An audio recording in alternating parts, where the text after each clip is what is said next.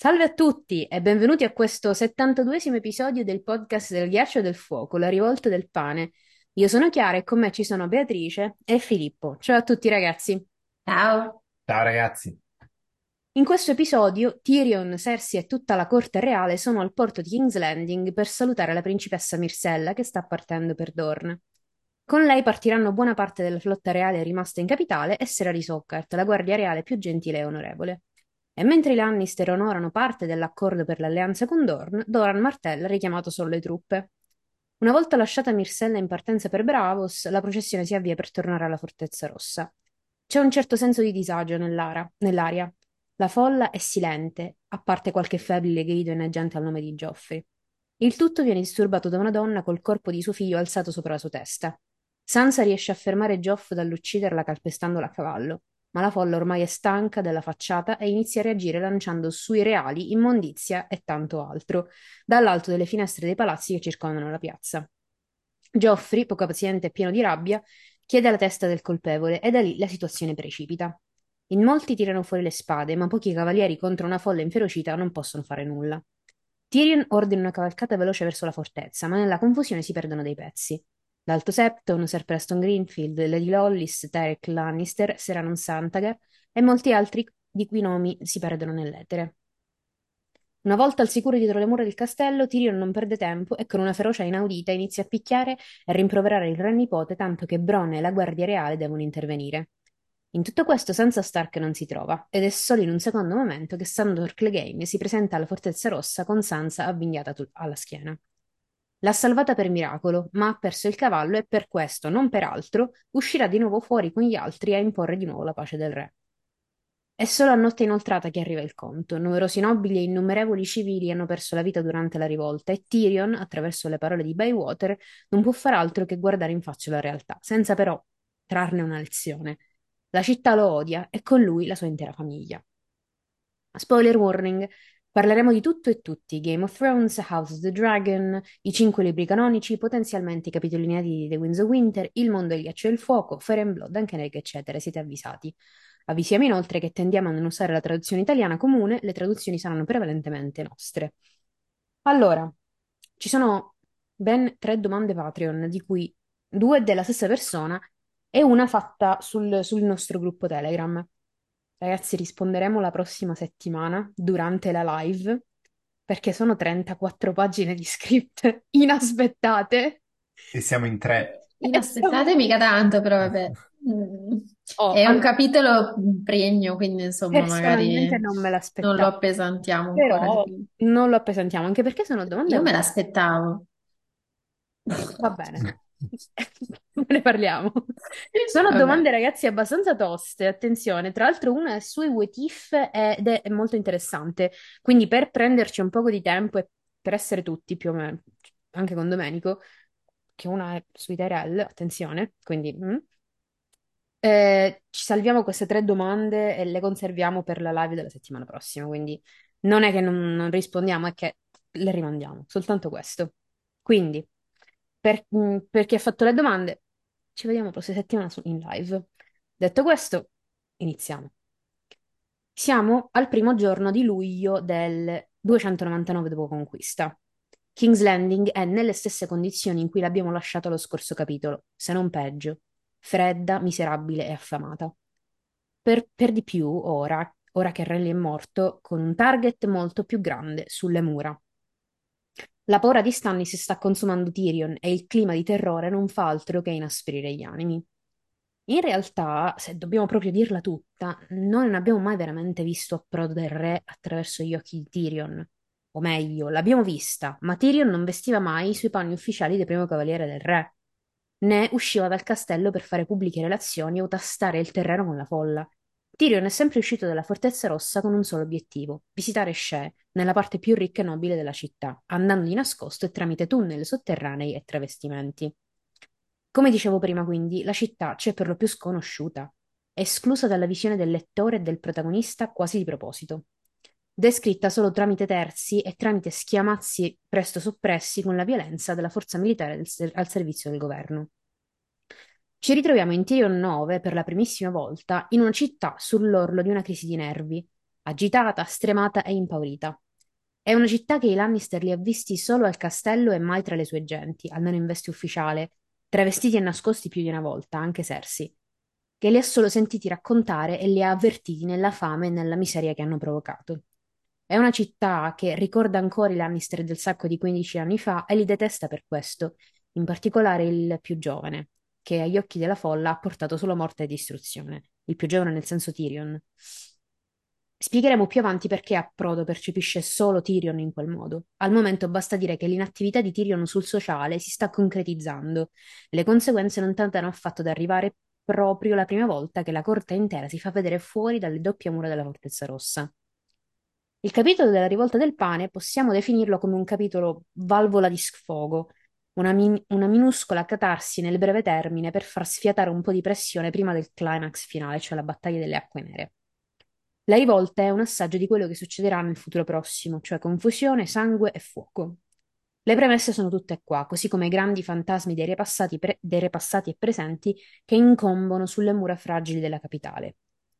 Questa catarsi che vediamo e viviamo attraverso il giovane Lannister si riflette sul suo mondo, sia a livello macrocosmico che microcosmico.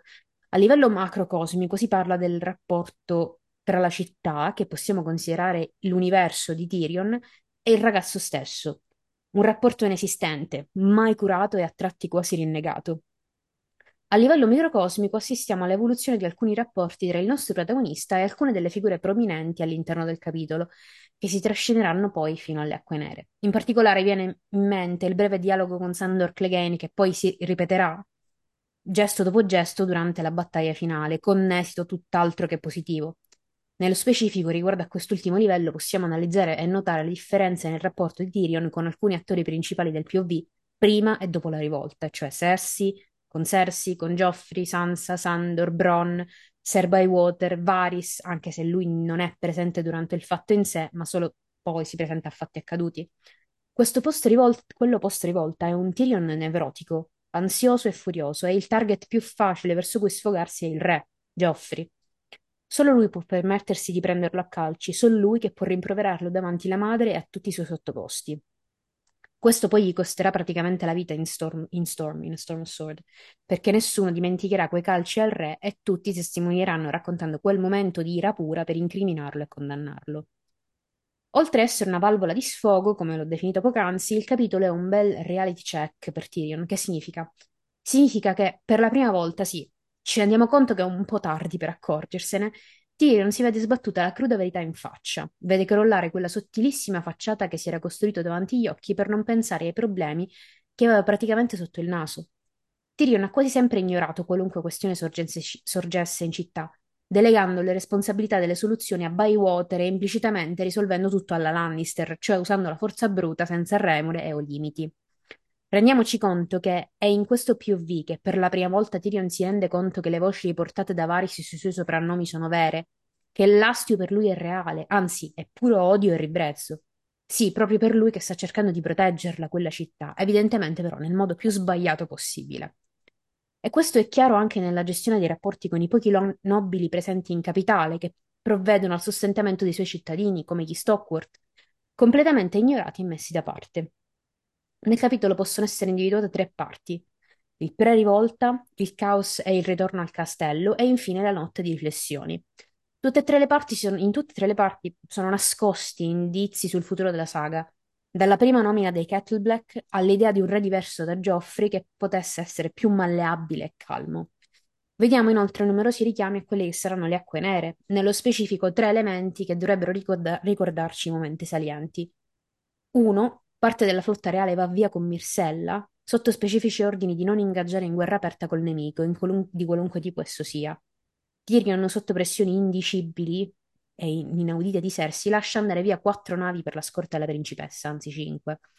Questo si rifletterà poi eh, in battaglia quando non avranno abbastanza navi per uno scontro quantomeno semi-equilibrato. Senza alto fuoco Stannis avrebbe fatto molto più danno con la quantità di navi a sua disposizione. Durante la cerimonia di, saluti, di, di saluti a Mirsella, Tyrion nota come le torri che aveva commissionato ai lati del fiume siano a buon punto di costruzione. Sono le stesse da cui poi si, si alzerà la catena che bloccherà la flotta di Stannis entro i confini del fiume. Non sappiamo, almeno a questo punto della storia, come Tyrion utilizzerà quelle torri, eppure, come la catena, la costruzione di queste va avanti senza sosta. Solo arrivati al momento clou della battaglia capiremo per bene come tutti questi strumenti verranno utilizzati. Certo, possiamo iniziare a intuire, ma lo scopo di Martin è proprio quello di lasciare il piano segreto fino alla sua esecuzione, per un effetto sorpresa più impattante sul lettore. 3. La città va a fuoco. E l'unica preoccupazione di Tyrion è l'alto fuoco nascosto per la città e soprattutto la gilda degli alchimisti. Che le fiamme restino distanti, che il... anche a costo di distruggere il fondo delle pulci. Questa scena poi si lega indissolubilmente con le parole scambiate con mastino nelle due occasioni. Se Sandor questa volta accetta sue condizioni, la successiva disserterà senza pensarci due volte. Fuck the king and fuck the fire. Detto diretto.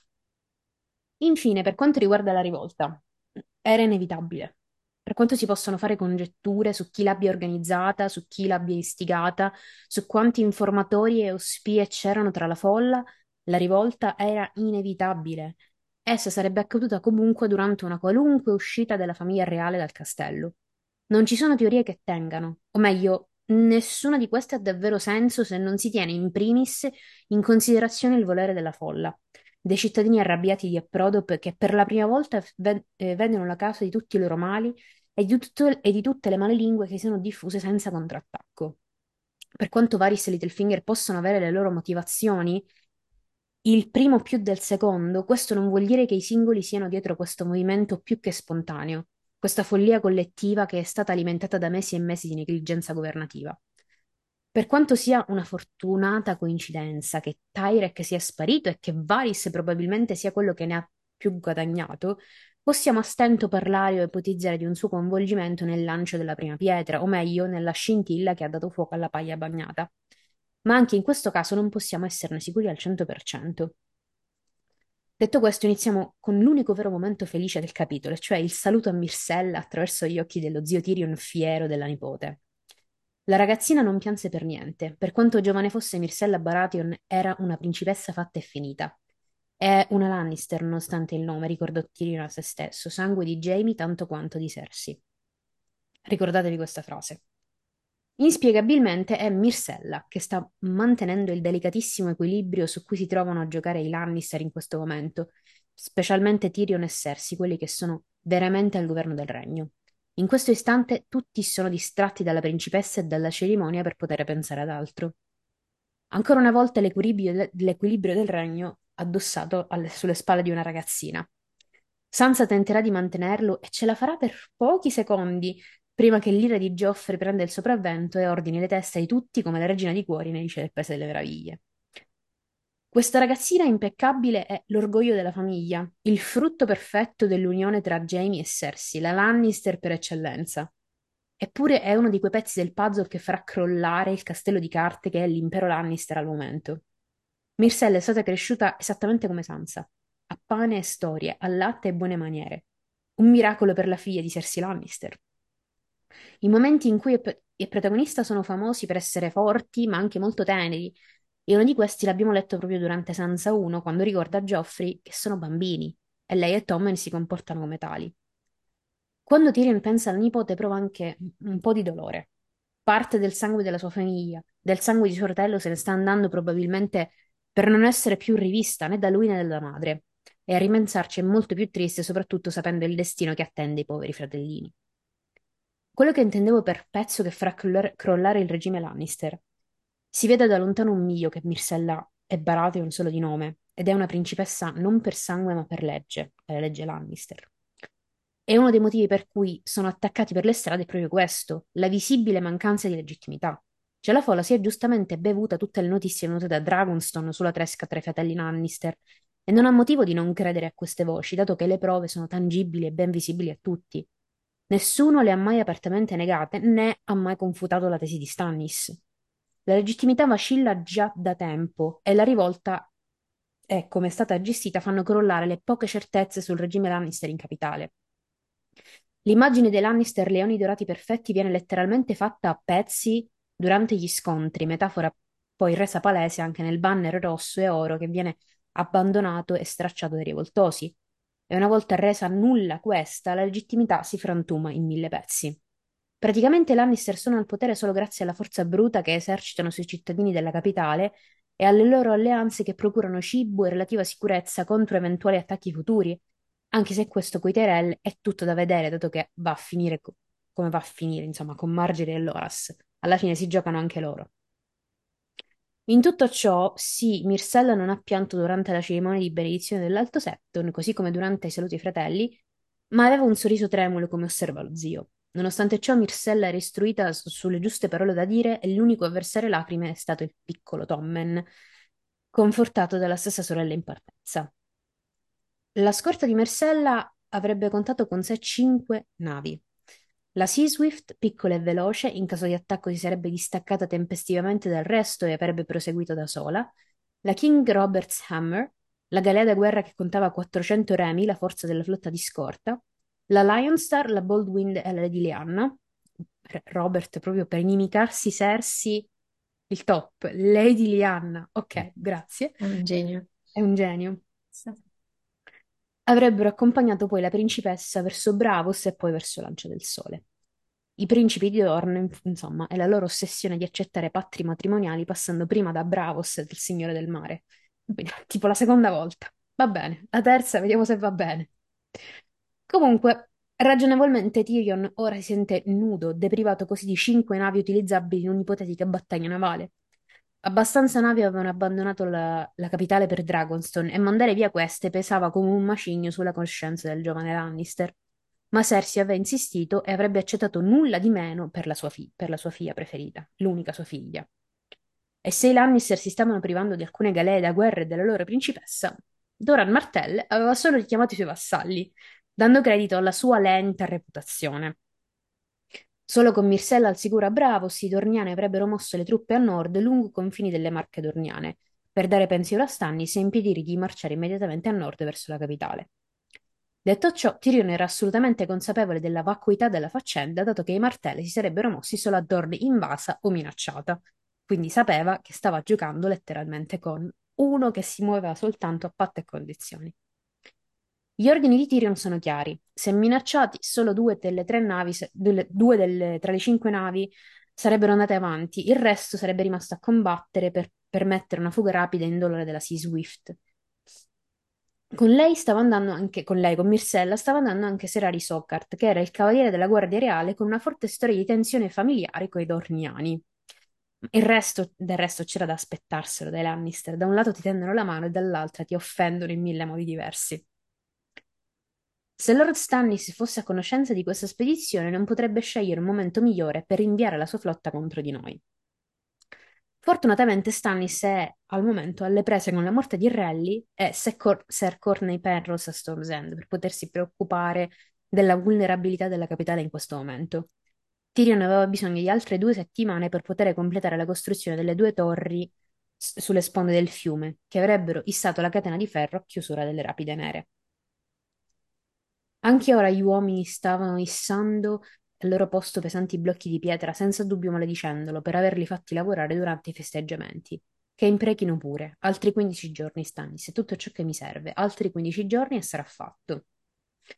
Allora, nessuno riesce a sentire la benedizione dell'Alto Septono a Myrcella, sia perché coperta dai rumori del porto e del fiume, sia perché fondamentalmente inutile e superflua agli occhi di Tyrion, annoiato e pronto a tornare al sicuro tra le mura della fortezza. La corona di cristallo del Septon rifletteva la sua luce su Myrcella, ma quello che si notava di più era la stazza di questa persona, cioè un Septon grasso, volutamente ignorante dei bisogni del popolo. Mentre scendeva la passerella ripida verso la banchina, Tyrion si sentiva addosso occhi poco gentili.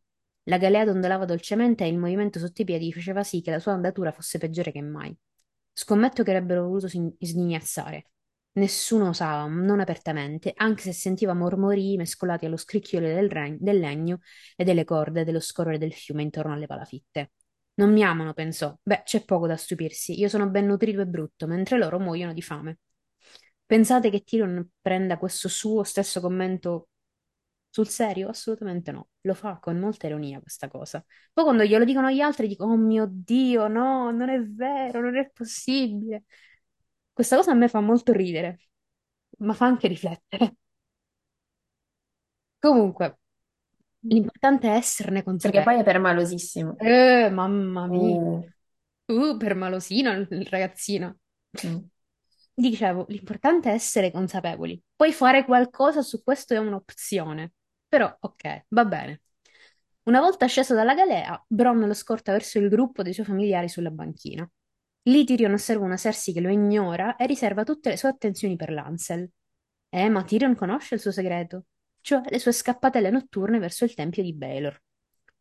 Scusa di facciata per andare a incontrare tre nuovi suoi acquisti, cioè i fratelli Kettleblack, Osni, Osmund e Osfrid.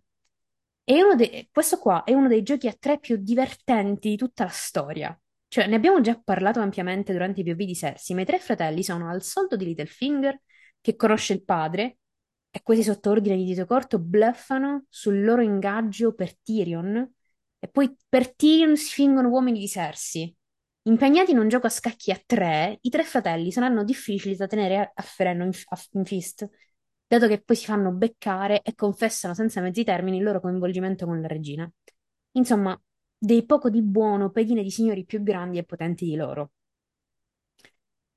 Una folla in festa saluta le navi che porteranno via la principessa Myrcella, mentre il resto della famiglia resta in bilico sulla porta della città, in attesa di essere scortata verso la Fortezza Rossa. Il principe Tom ne singhiozzò. Miagoli come un lattante, sibilò il fratello. I principi non dovrebbero piangere. Il principe Aemon, cavaliere di Drago, pianse il giorno in cui la principessa Neri sposò suo fratello Aegon, disse Sansa Stark. E i gemelli Ser Harrick e Ser Eric morirono con lacrime sulle guance dopo che ognuno aveva inferto all'altro una ferita mortale. Stai zitta o ti farò dare una ferita mortale da Ser Meryn, disse Geoffrey, la sua ormessa sposa. Tyrion lanciò un'occhiata a sua sorella, ma Cersei era assorta in qualche cosa che Ser Balon Swan le stava dicendo. Può davvero essere così cieca da non capire cosa, cosa sia lui? si chiese. Ed ecco qua, nella sua totale innocenza, Sansa Stark ci regala un'altra affilata verità, così come fece con il padre Ned e la verità sui natali di Joffrey. Ricordo che nella serie dice una cosa totalmente diversa qua, ma in generale la scena è diversa e resa molto molto male. Dice qualcosa riguardo l'aver visto Joffrey piangere, ricordando implicitamente l'episodio del tridente, ma è una battuta fuori luogo per la Sansa che ha imparato a sue spese cosa vuol dire rispondere a tono a un violento come Joffrey. Insomma, come al solito la serie ha traviato una scena importante e molti passaggi che sottolineano i collegamenti storici tra i personaggi di ieri e di oggi.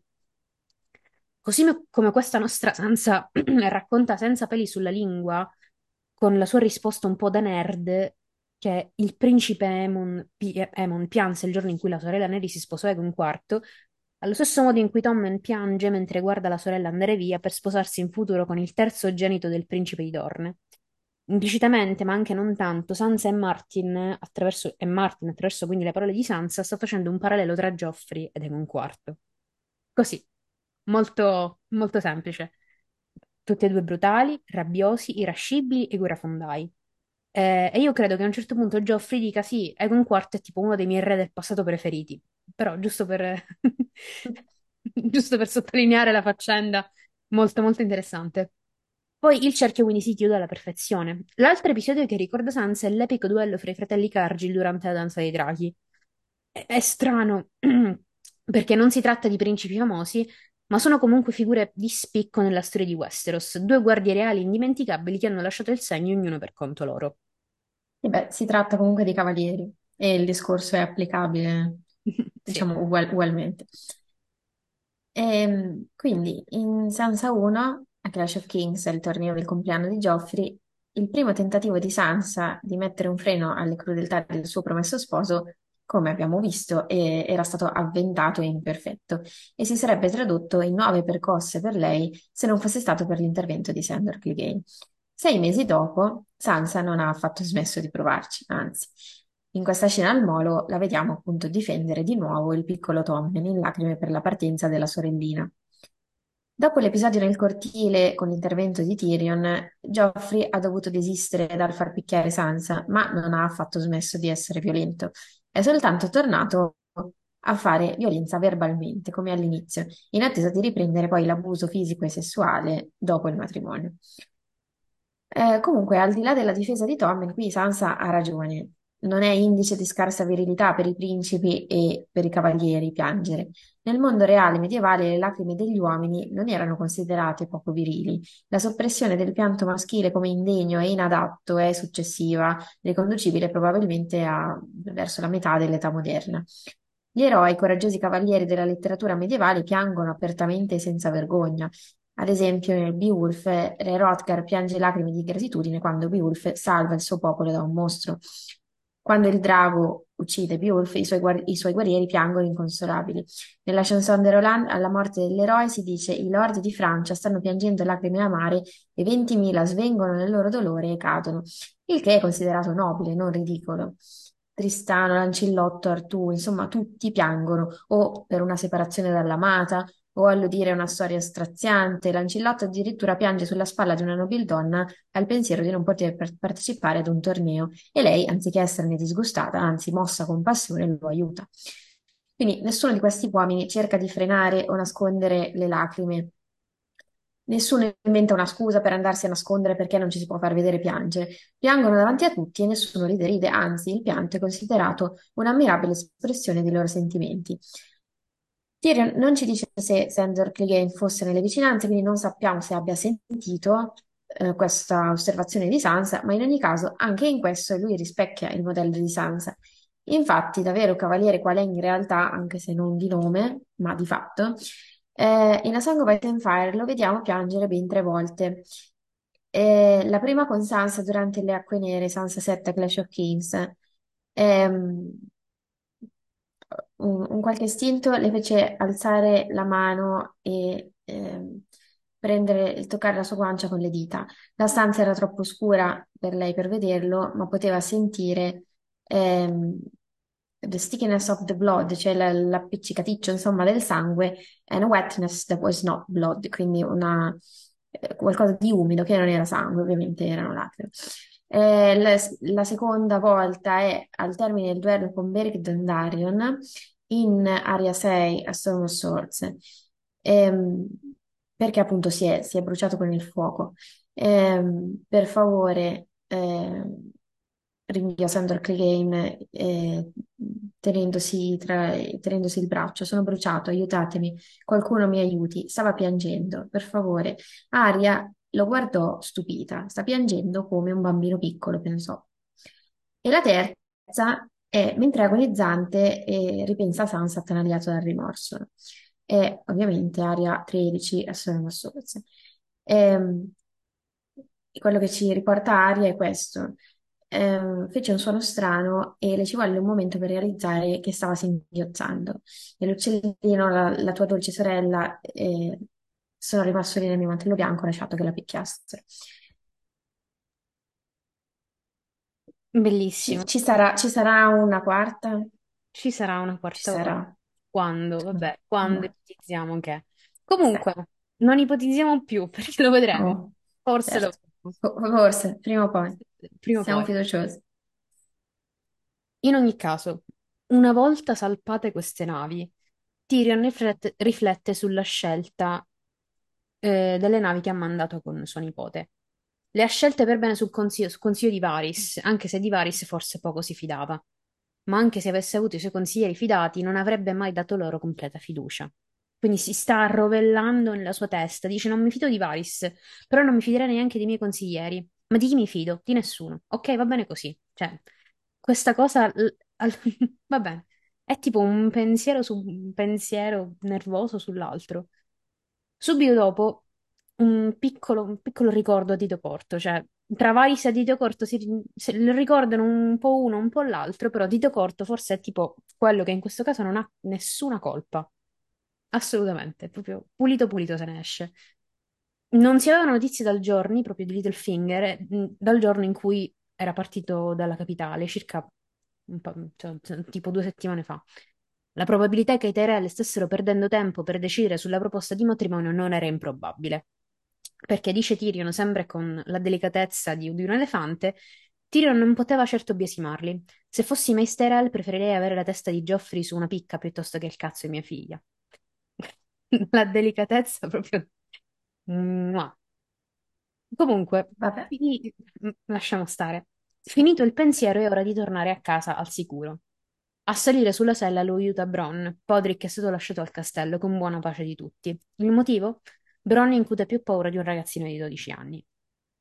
Da qui in poi la descrizione della processione e tutti gli attimi che precedono il caos più assoluto. Vi vi lascerò qua sotto eh, un link con una ricostruzione molto accurata della formazione in colonna della famiglia reale. Di questo link dovete guardare soltanto l'immagine, perché poi sotto è un, tutto un- una fabulazione su qual- chi è il colpevole del- della rivolta del pane, che mm, secondo noi è assolutamente nessuno. Comunque. La processione si muove verso la collina di Egon e percorre l'Uncino, che sappiamo essere quella strada ricurva che sale fino alle mura della fortezza, la stessa che verrà fatta percorrere a Cersei durante la camminata della vergogna. Lungo i lati della strada Bywater aveva fatto disporre due file di cappe dorate, una per lato, in modo da tenere lontana la folla con le lance per liberare la strada. Qual è quindi il setup? Davanti Ser Jacelyn Bywater a guidare la colonna con altri tre uomini. Dietro di loro so- Seraron Sandgar, col maestro, il maestro di armi della Fortezza Rossa, e Ser Balon Swan. Questi due portatori degli stendardi reali, uno del cervo Baratheon e l'altro del leone Lannister. Subito dietro, in ordine da sinistra a destra, Ser Manon Moore, Sansa Stark, Re Joffrey e Sandor Clegane. Ancora dietro, Ser Preston Greenfield e Tommen Baratheon. Poi, sempre da sinistra a destra, Ser Meryn Trant, Cersei Lancel e Bors Blount. Poi Tyrion e Bronn, gli ultimi a cavallo, e dietro di loro la carrozza col grasso, Septon, col grasso Alto Septon. Dietro, dietro ancora il resto dei nobili e il seguito della scorta, quindi Lady Tanda la figlia Lollis, Ser Obar eh, e Tarek Lannister con un'altra serie di persone dietro.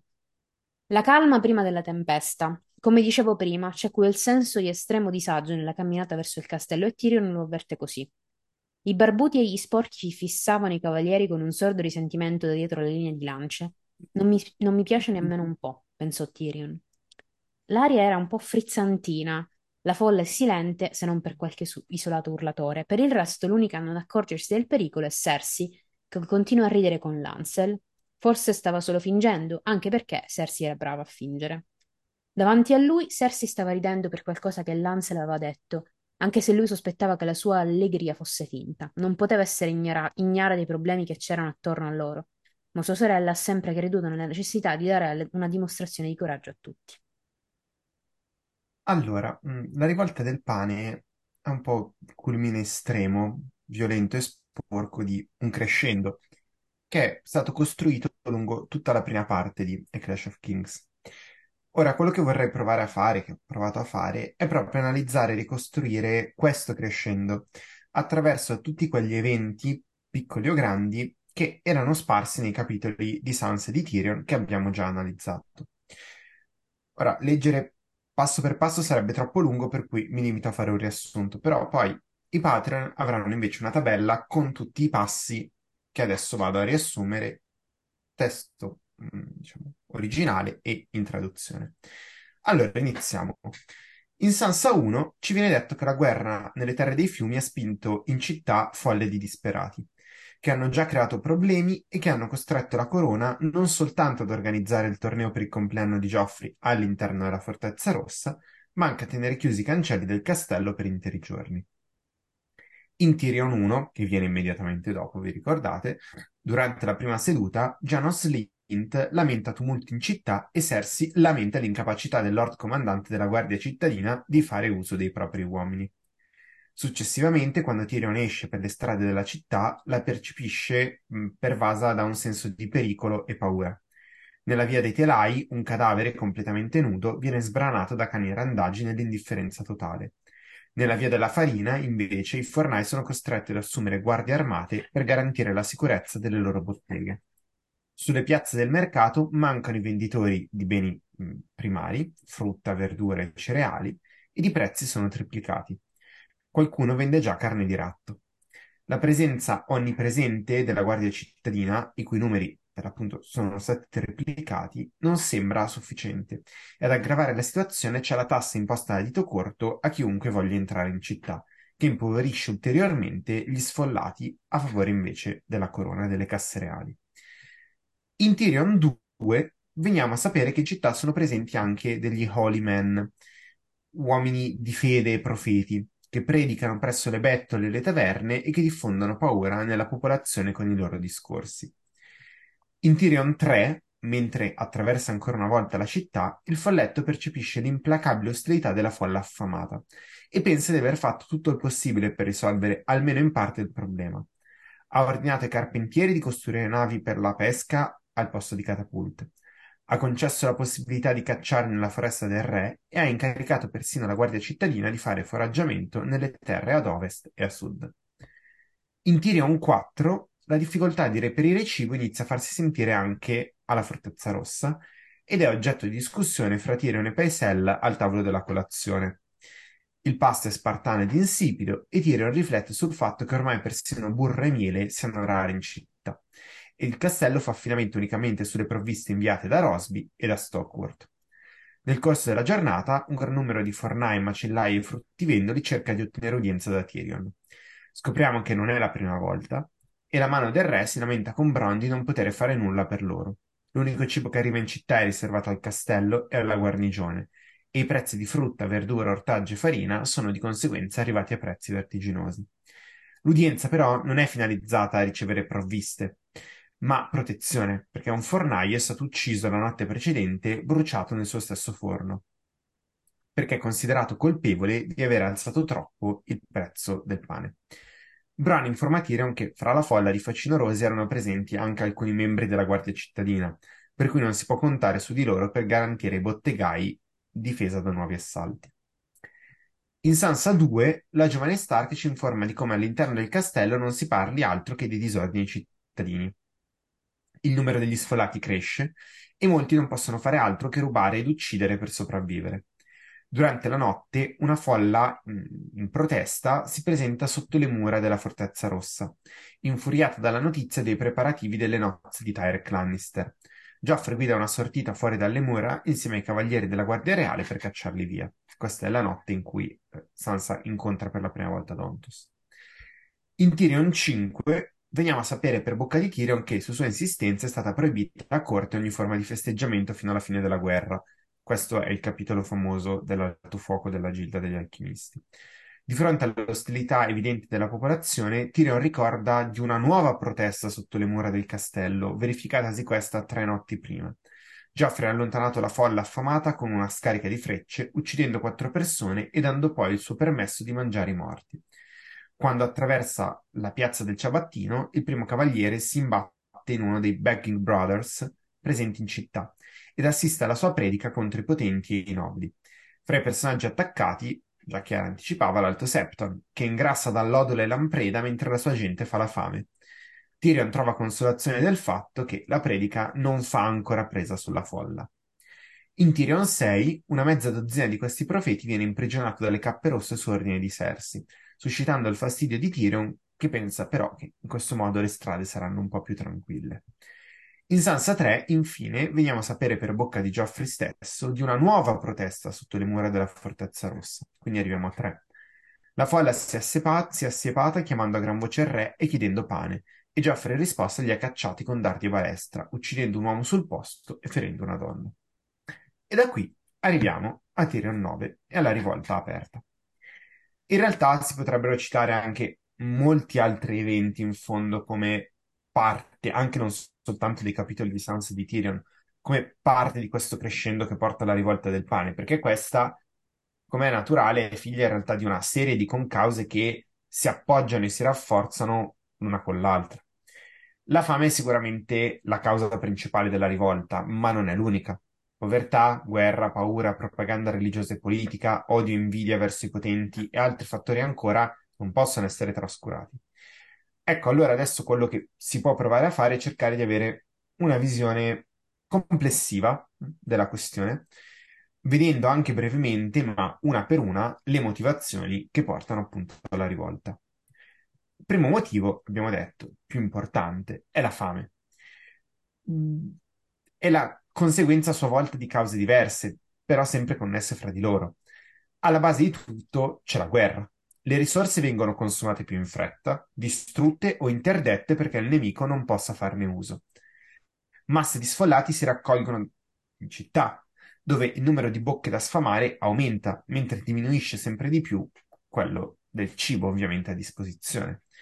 Inoltre la corona non si cura minimamente del loro mantenimento, perché ad approdo del re ciascuno pensa per sé. Questo è un discorso che abbiamo fatto eh, nel video, quello dedicato proprio ad approdo del re, al rifornimento di grano che serve ad una popolazione così grande.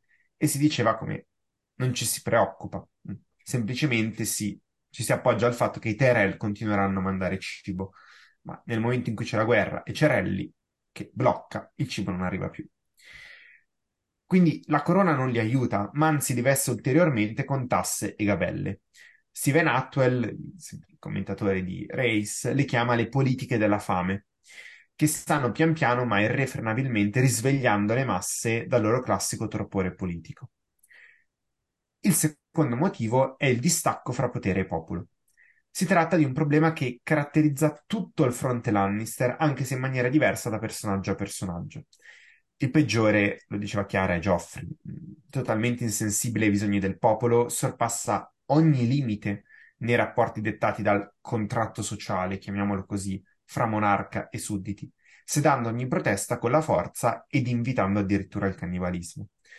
Al suo posto, Robert e Rally si sarebbero immediatamente resi conto del problema ed avrebbero agito di conseguenza, anche se forse in maniera più propagandistica che risolutiva. Robert sarebbe uscito dalla città per combattere, Rally organizzando distribuzioni gratuite del poco frumento a disposizione. Stannis probabilmente non sarebbe mai arrivato ad una situazione del genere, avrebbe preso tutte le precauzioni necessarie, ma nel caso avrebbe lavorato per una sua rapida risoluzione. Rob infine avrebbe tenuto fede al suo dovere di lord di servire i propri sottoposti e condividere le difficoltà con loro. Geoffrey, al contrario, è intriso di una visione del potere che è figlia dei figli di Tywin Lannister. Abituata a ricevere l'obbedienza più assoluta per paura, Cersei ha trasmesso al figlio la stessa convinzione.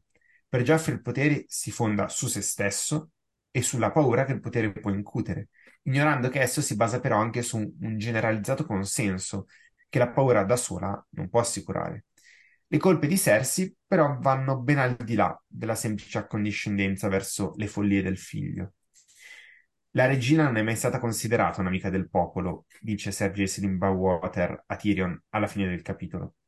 E la sua ossessiva ostentazione di ricchezza, bellezza e forza non fa che alienarle ulteriormente le simpatie del popolo. Il racconto della rivolta del pane presenta un paio di episodi di questo tipo, ma ci arriviamo a tempo debito. Ultimo, ma non ultimo, è Tyrion. Degli errori politici di Tyrion abbiamo parlato in quasi ogni video dedicato ai suoi capitoli in Clash. Anche prima ne parlavamo, ne parlava Chiara. Per cui non soffermiamoci troppo, li sappiamo. Tyrion governa in capitale con la convinzione di essere lì a fare il salvatore della città, ma anche lui non vuole avere a che fare con il popolo. Che cos'è la gente di approdo del re se non una massa caotica e disordinata di persone a cui mettere ordine? Troppo ottusa per capire i suoi piani e troppo poco riconoscente per ringraziarlo del suo operato? È per questo motivo che le parole di Jesselyn Bywater a fine capitolo, lo diceva Chiara, arrivano per lui come un fulmine a ciel sereno. È Geoffrey che ha detto loro di mangiare i loro morti, Geoffrey che ha sguinzagliato i loro cani contro di loro. Come possono incolparmi? Sua grazia non è che un bambino. Nelle strade si dice che abbia dei malvagi consiglieri. La regina non è mai stata considerata un'amica del popolo, né Lord Varys, detto il ragno, è amato. Ma è te che incolpano di più. Tua sorella e l'eunuco erano già qui quando i tempi erano migliori, ai tempi di Re Robert, mentre tu no. Dicono che tu abbia riempito la città di mercenari spacconi e sporchi selvaggi, bruti che prendono ciò che vogliono e non seguono nessuna regola tranne che la loro. Dicono che tu abbia esiliato Janos Lint perché l'hai trovato troppo buono e onesto per i tuoi gusti. Dicono che tu abbia gettato nei sotterranei il saggio e gentile Paisel quando ha osato alzare la voce contro di te. Alcuni addirittura dichiarano che ha intenzione di prendere il trono di spade per te. Questo governo non lavora col favore delle tenebre, diceva qualcuno. Quello di Tyrion sì, in effetti. E la rivolta del pane ne è una conseguenza, ancora una volta. Se Tyrion deve inevitabilmente affrontare un iniziale pregiudizio, in quanto Lannister, ma soprattutto in quanto nano, tanto dell'odio di cui è vittima nasce dal suo stesso operato. Lui è convinto di essere più bravo di tutti e che tutti dovranno riconoscere la sua bravura a cose fatte. Tyrion non si degna di dare spiegazioni delle sue azioni. Ecco così che la rimozione del Lord Comandante corrotto e assassino della Guardia Cittadina passa per l'eliminazione di un buon servitore della corona, e lo stesso l'imprigionamento di un gran maestro viscido e bugiardo. Tyrion poi si infuria e sente una gran frustrazione, ma l'errore qui è, è proprio suo.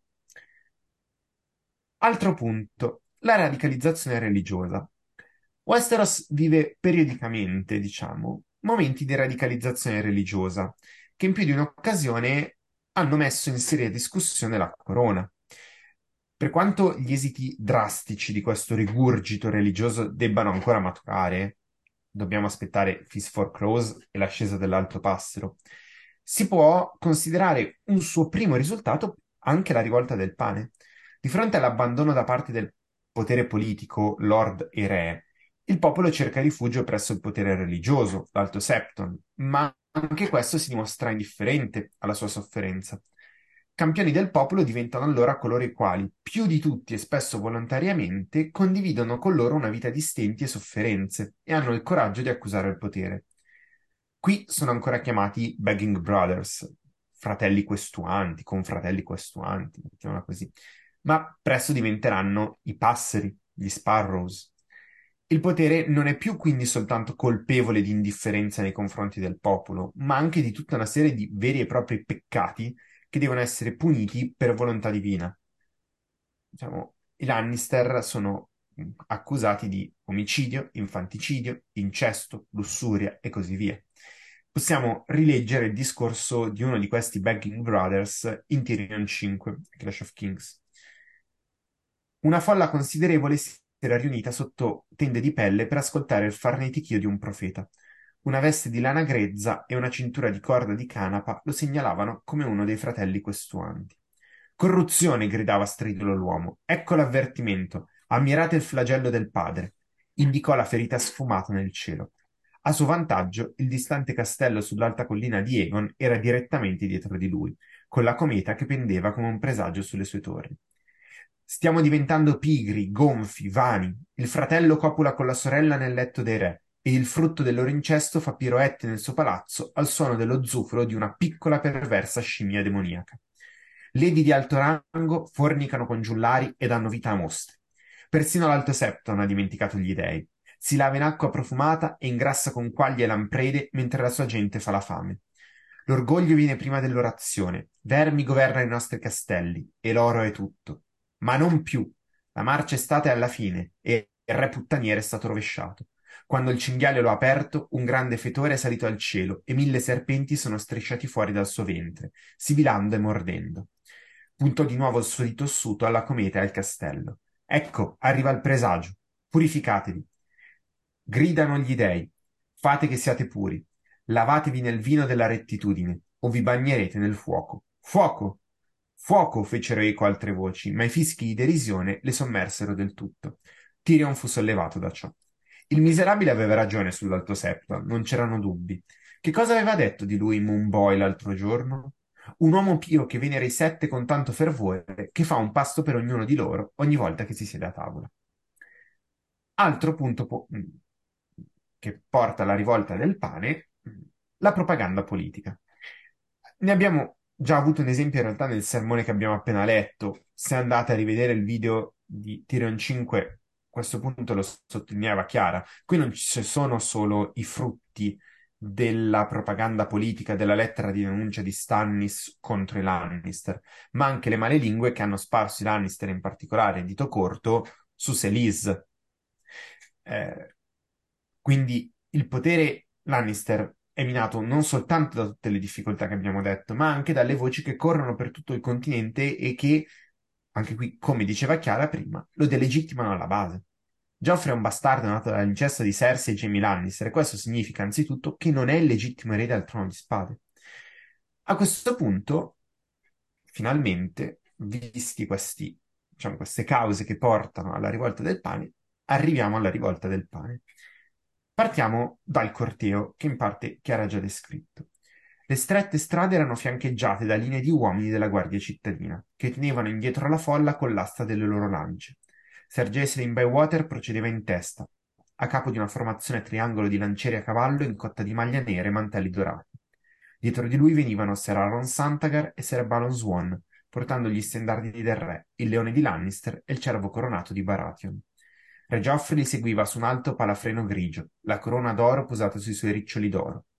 Al suo fianco, Sansa Stark cavalcava una giumenta color nocciola, guardando né a destra né a sinistra, con i suoi folti capelli rossi che le cadevano sulle spalle, al di sotto di una retina impreziosita da pietre di luna.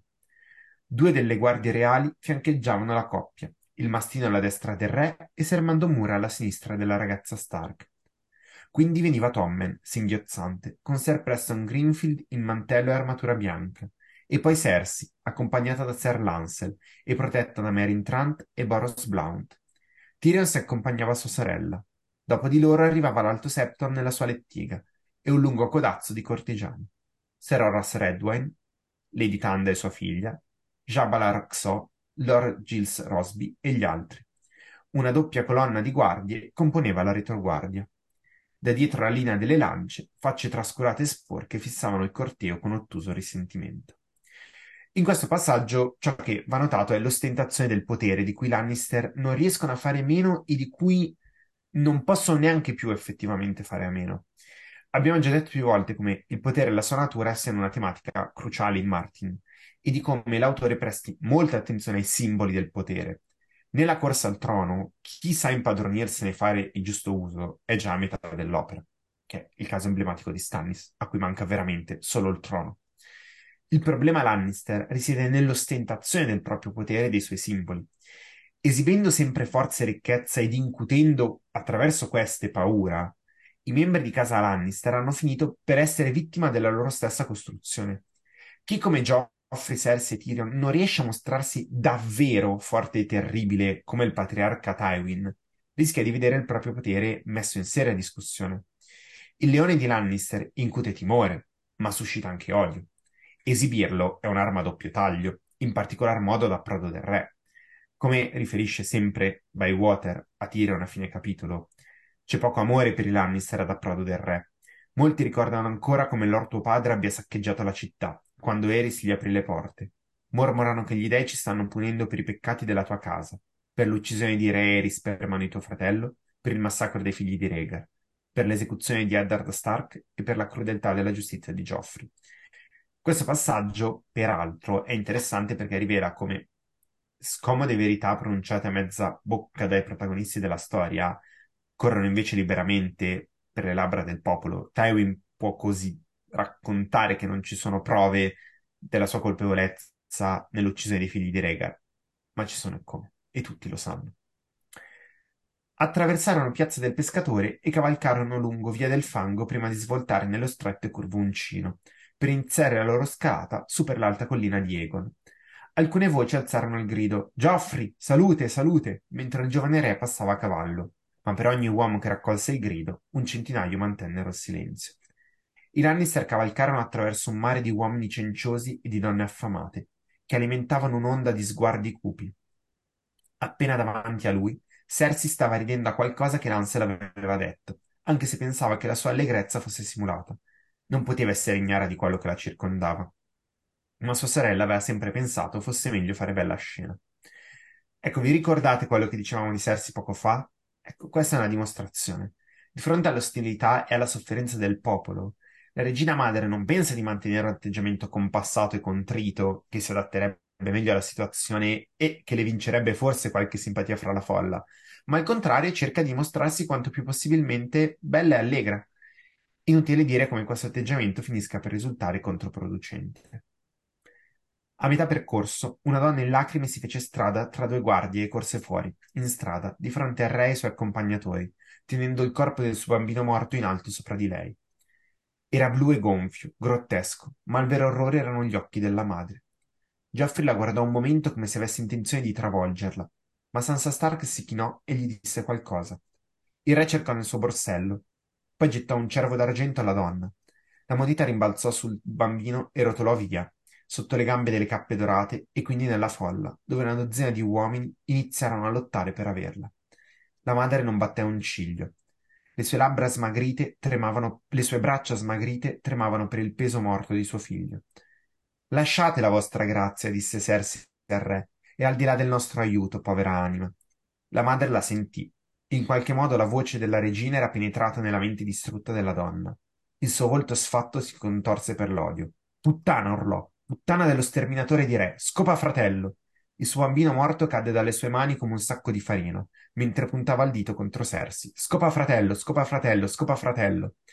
Ecco, quello della madre può essere considerato a buon diritto il primo episodio della rivolta del pane, l'inizio della discesa lungo il piano inclinato. Da un lato, la madre del bimbo morto che incarna tutta la miseria e la sofferenza del popolo di Appro del Re. Dall'altro, un re bambino e la regina sua madre, belli e dorati. Incommentabile tanto Geoffrey, che avrebbe probabilmente travolto la madre con il proprio cavallo, se non fosse stato per Sansa, quanto Cersei, a cui la finta pietà si addice davvero, davvero, davvero, davvero, davvero ben poco. Mm-mm. E su questo torniamo anche al tema della gestione della crudeltà dei Geoffrey da parte di Sansa. E come diceva Filippo, quando il corteo sta faticosamente avanzando lungo l'uncino e eh, davanti a loro si para questa donna impazzita dal dolore e dalla disperazione, col corpo morto del figlio tenuto alto a dimostrazione dell'orrore che si sta consumando fuori dalle mura della Fortezza Rossa, da cui la corte è cieca, vediamo tramite gli occhi di Tyrion questa scena. Per un momento Geoffrey sembrò avere l'intenzione di calpestarla con gli zoccoli, ma Sansa Stark si sporse verso di lui e gli disse qualcosa. Il re rovistò nel suo borsello e lanciò alla donna un cervo d'argento. Sono, sono quasi arrivati a metà strada, quindi questa donna interrompe la processione. Lo sguardo di questa donna raccontava una storia di dolore, rabbia e risentimento ancora caldissimi. Ci sono questi occhi di donna che vengono sottolineati ancora e ancora. Ritorniamo un po' indietro a questa frase che dice Geoffrey nel primissimo capitolo di Tyrion in Game. Geoffrey dice I cannot abide the wailing of women, cioè non sopporto il pianto delle donne. Ora, George non dice mai nulla sulla donna che piange durante la rivolta del pane, ma è un processo piuttosto interessante da seguire, soprattutto per quanto riguarda l'evoluzione dell'empatia di Sansa e il suo percorso per imparare a gestire meglio il fatto di essere circos- circondata da un branco di idioti psicopatici. Prima che Geoff agisse distinto, Sansa Stark, con la sua cortesia e gentilezza, ferma l'orrore di un omicidio e salva la donna da morte certa. Geoffrey, stizzito, tira una moneta verso la folla e una calca di uomini si getta per terra per cercare di afferrarla. La domanda è: cosa dice Sansa? Cosa- come fa a convincere Geoffrey un momento del genere?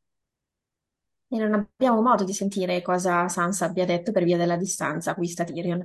Eppure in qualche modo è riuscita a calmare la rabbia di Geoffrey che avrebbe sicuramente dato il via alla rivolta, anche se purtroppo Sansa non ha modo di rifare la stessa cosa poco dopo quando Geoffrey reagirà sconsideratamente al lancio dell'età. Tra la sua prima abbozzata bugia al torneo che abbiamo visto in Sansa 1 Clash of Kings e questo capitolo, cosa c'è stato? C'è stato l'episodio delle scale serpentina, in cui Sandor l'ha messa in guardia che se non avesse imparato a mentire meglio non sarebbe sopravvissuta a corte. Quando le dice Pretty thing and such a bad liar. E un cane può annusare una bugia, sai, guardati intorno e, e annusa bene, sono tutti bugiardi qui e tutti migliori di te. Per cui Sansa impara la lezione e impara in fretta. L'abbiamo già visto anche con Tyrion come Sansa eh, abbia mentito bene a Tyrion, tanto da mh, convincerlo assolutamente di, eh, di quello che gli stava dicendo. E qui evidentemente deve aver riapplicato la stessa tecnica che aveva usato con Geoffrey al torneo nel primo capitolo, ma alla pratica ha reso qualunque storia abbia raccontato a Geoffrey in, in questo frangente molto più convincente rispetto a quella prima volta. D'altronde Sansa ha passato mesi a subire violenze e ha imparato cosa può far scattare la rabbia del re e quali tasti invece può toccare per cercare di controllarlo come, come impara qualunque vittima di abusi. In particolare eh, può utilizzare il tasto dell'adulazione, quindi dichiarare quanto sia intelligente e nobile a, a scegliere di mostrarsi compassionevole, eh, che questo avrebbe mostrato a tutti eh, la sua ricchezza, il suo potere, eccetera. Quindi probabilmente, diciamo, una storia di questo tipo. Diciamo che le vittime di abusi si muovono come in ginocchio sui ceci, ecco, non volendo scatenare un altro momento di rabbia per il loro aguzzino. E Sansa ha sicuramente passato abbastanza tempo nel terrore di una possibile violenza per imparare ciò che poteva controllare o no e cosa fare in questi momenti, ovvero, come diceva anche Beatrice, incoraggiare Geoffrey, piantare il seme di un'idea, dichiararlo intelligente per aver scelto di, far- per aver scelto di fare del bene, per aver, per aver mostrato la sua ricchezza ai poveri e aver esercitato il suo potere nel migliore dei modi, come nelle favole. Praticamente sono i primi passi di Martin per mostrarci che Sansa sa come gestire improvvisi momenti di crisi in modo cortese, coerentemente alla situazione e in modo quasi perfetto, cioè è una regina pronta a gestire momenti di crisi forse prolungati, forse. E questo verrà rinforzato palesemente durante le acque nere. Mm-mm. Invece Geoffrey, a differenza di Sansa, non impara mai e al secondo giro risponde con la violenza alla disperazione e alla fame del popolo. E vediamo cosa succede. Tyrion non vide chi lanciò lo sterco, sentì solo il respiro trattenuto di Sansa e l'imprecazione tuonante di Joffrey, e quando voltò la testa, il re stava ripulendosi la guancia da dello schifo marrone. Chi l'ha lanciato? urlò Joffrey. Si ficcò le dita nei capelli, fece una faccia furiosa e lanciò via un'altra manciata di sterco. Voglio l'uomo che l'ha lanciato, urlò. Cento dragoni all'uomo che me lo consegna. Per favore, vostra grazia, lasciatelo andare, lo pregò Sansa. Il re non le prestò minimamente attenzione. Portate l'uomo che ha lanciato questo schifo, comandò Geoffrey. Lo leccherà via da me o avrò la sua testa. Cane, portamelo qui. Obbediente, Sandor Clegane scese dalla sella, ma non c'era modo di farsi strada in quel muro di carne, ad eccezione del tetto. Tyrion presentì il disastro. Clegane, lascia stare, l'uomo è già scappato. Lo voglio! Geoffrey puntò al tetto. Era lassù. Cane, fatti strada fra loro e porta. Un tumulto di rumori sommerse le sue ultime parole, un tuono crescente di rabbia e paura e odio che li circondava da ogni parte. Ecco, questo è il secondo episodio della rivolta del pane, eh, il vero e proprio evento scatenante, che è il lancio dello sterco e l'ira omicida di Geoffrey che ne segue. Nulla di particolare da evidenziare se non, ancora una volta l'ha detto Beatrice, Geoffrey non è minimamente all'altezza del ruolo che ricopre, non sa gestire la situazione. E il dialogo che ha con Tyrion una volta rientrato alla Fortezza Rossa, quando poi viene preso a ceffoni, è molto eloquente al riguardo. Traditori, stava balbettando Geoffrey freneticamente. Avrò le loro teste, avrò... Il nano schiaffeggiò il suo viso arrossato con tanta forza che la corona volò via dalla testa di Geoffrey. Poi lo scosse con entrambe le mani e lo gettò a terra. Tu, maledetto, maledetto stupido! Erano traditori, squittì Geoffrey da terra. Mi hanno rivolto insulti e mi hanno attaccato. Avevi sguinzagliato il tuo cane contro di loro. Che cosa immagini che avrebbero fatto? Inginocchiarsi docilmente mentre il mastino mozzava qualche arto? Tu, piccolo stupido ragazzino viziato, hai ammazzato Clegane e gli dei sanno quanti altri. E tu comunque ne sei uscito illeso, stupido, e lo colpì. Ma torniamo alla rivolta del pane e proseguiamo con quello che forse è uno dei passaggi più belli e che coglie, diciamo, la, la dinamica sociale, molto, molto bello da parte di Martin. Bastardo, urlò qualcuno a Geoffrey. Mostro bastardo. Altre voci gridarono puttana e scopa fratello alla regina, mentre Tyrion venne bombardato dalle urla mostriciattolo e mezzuomo. Mischiate agli insulti, sentì alcuni gridare giustizia e Rob, re Rob, il giovane lupo, o Stannis, o addirittura Relly. Da entrambe le parti della strada la folla iniziò a spingere contro l'asta delle lance, mentre le cappe dorate faticavano a mantenere la formazione. Pietre sterco e cose anche ben peggiori volavano sulla loro testa. Dacci da mangiare, urlò una donna. Pane, tuonò un uomo dietro di lei. Vogliamo pane, bastardo. Il tempo di un battito di cuore e un migliaio di voci si aggiunse alla cantilena. Re Geoffrey, Re Rob e Re Stannis erano dimenticati e Re Pane regnava indiscusso. Pane rumoreggiavano. Pane, pane.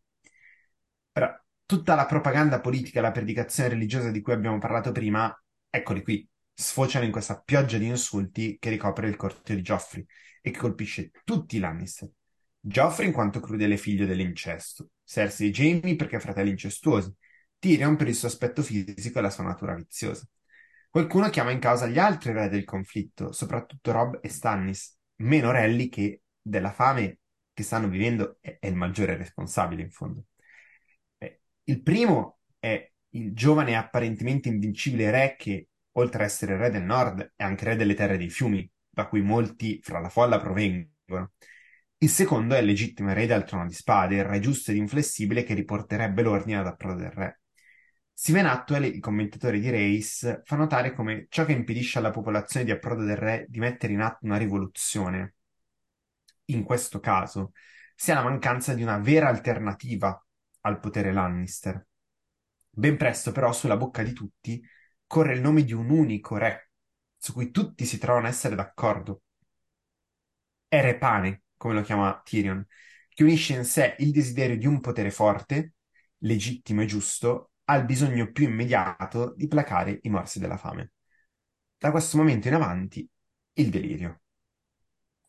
E di delirio si tratta, ragazzi, perché gente che dovrebbe soltanto affiancare i reali e poi scappare da quell'orribile trappola insieme a loro, proteggendoli, al contrario, estrae le spade per uccidere e tagliare mani.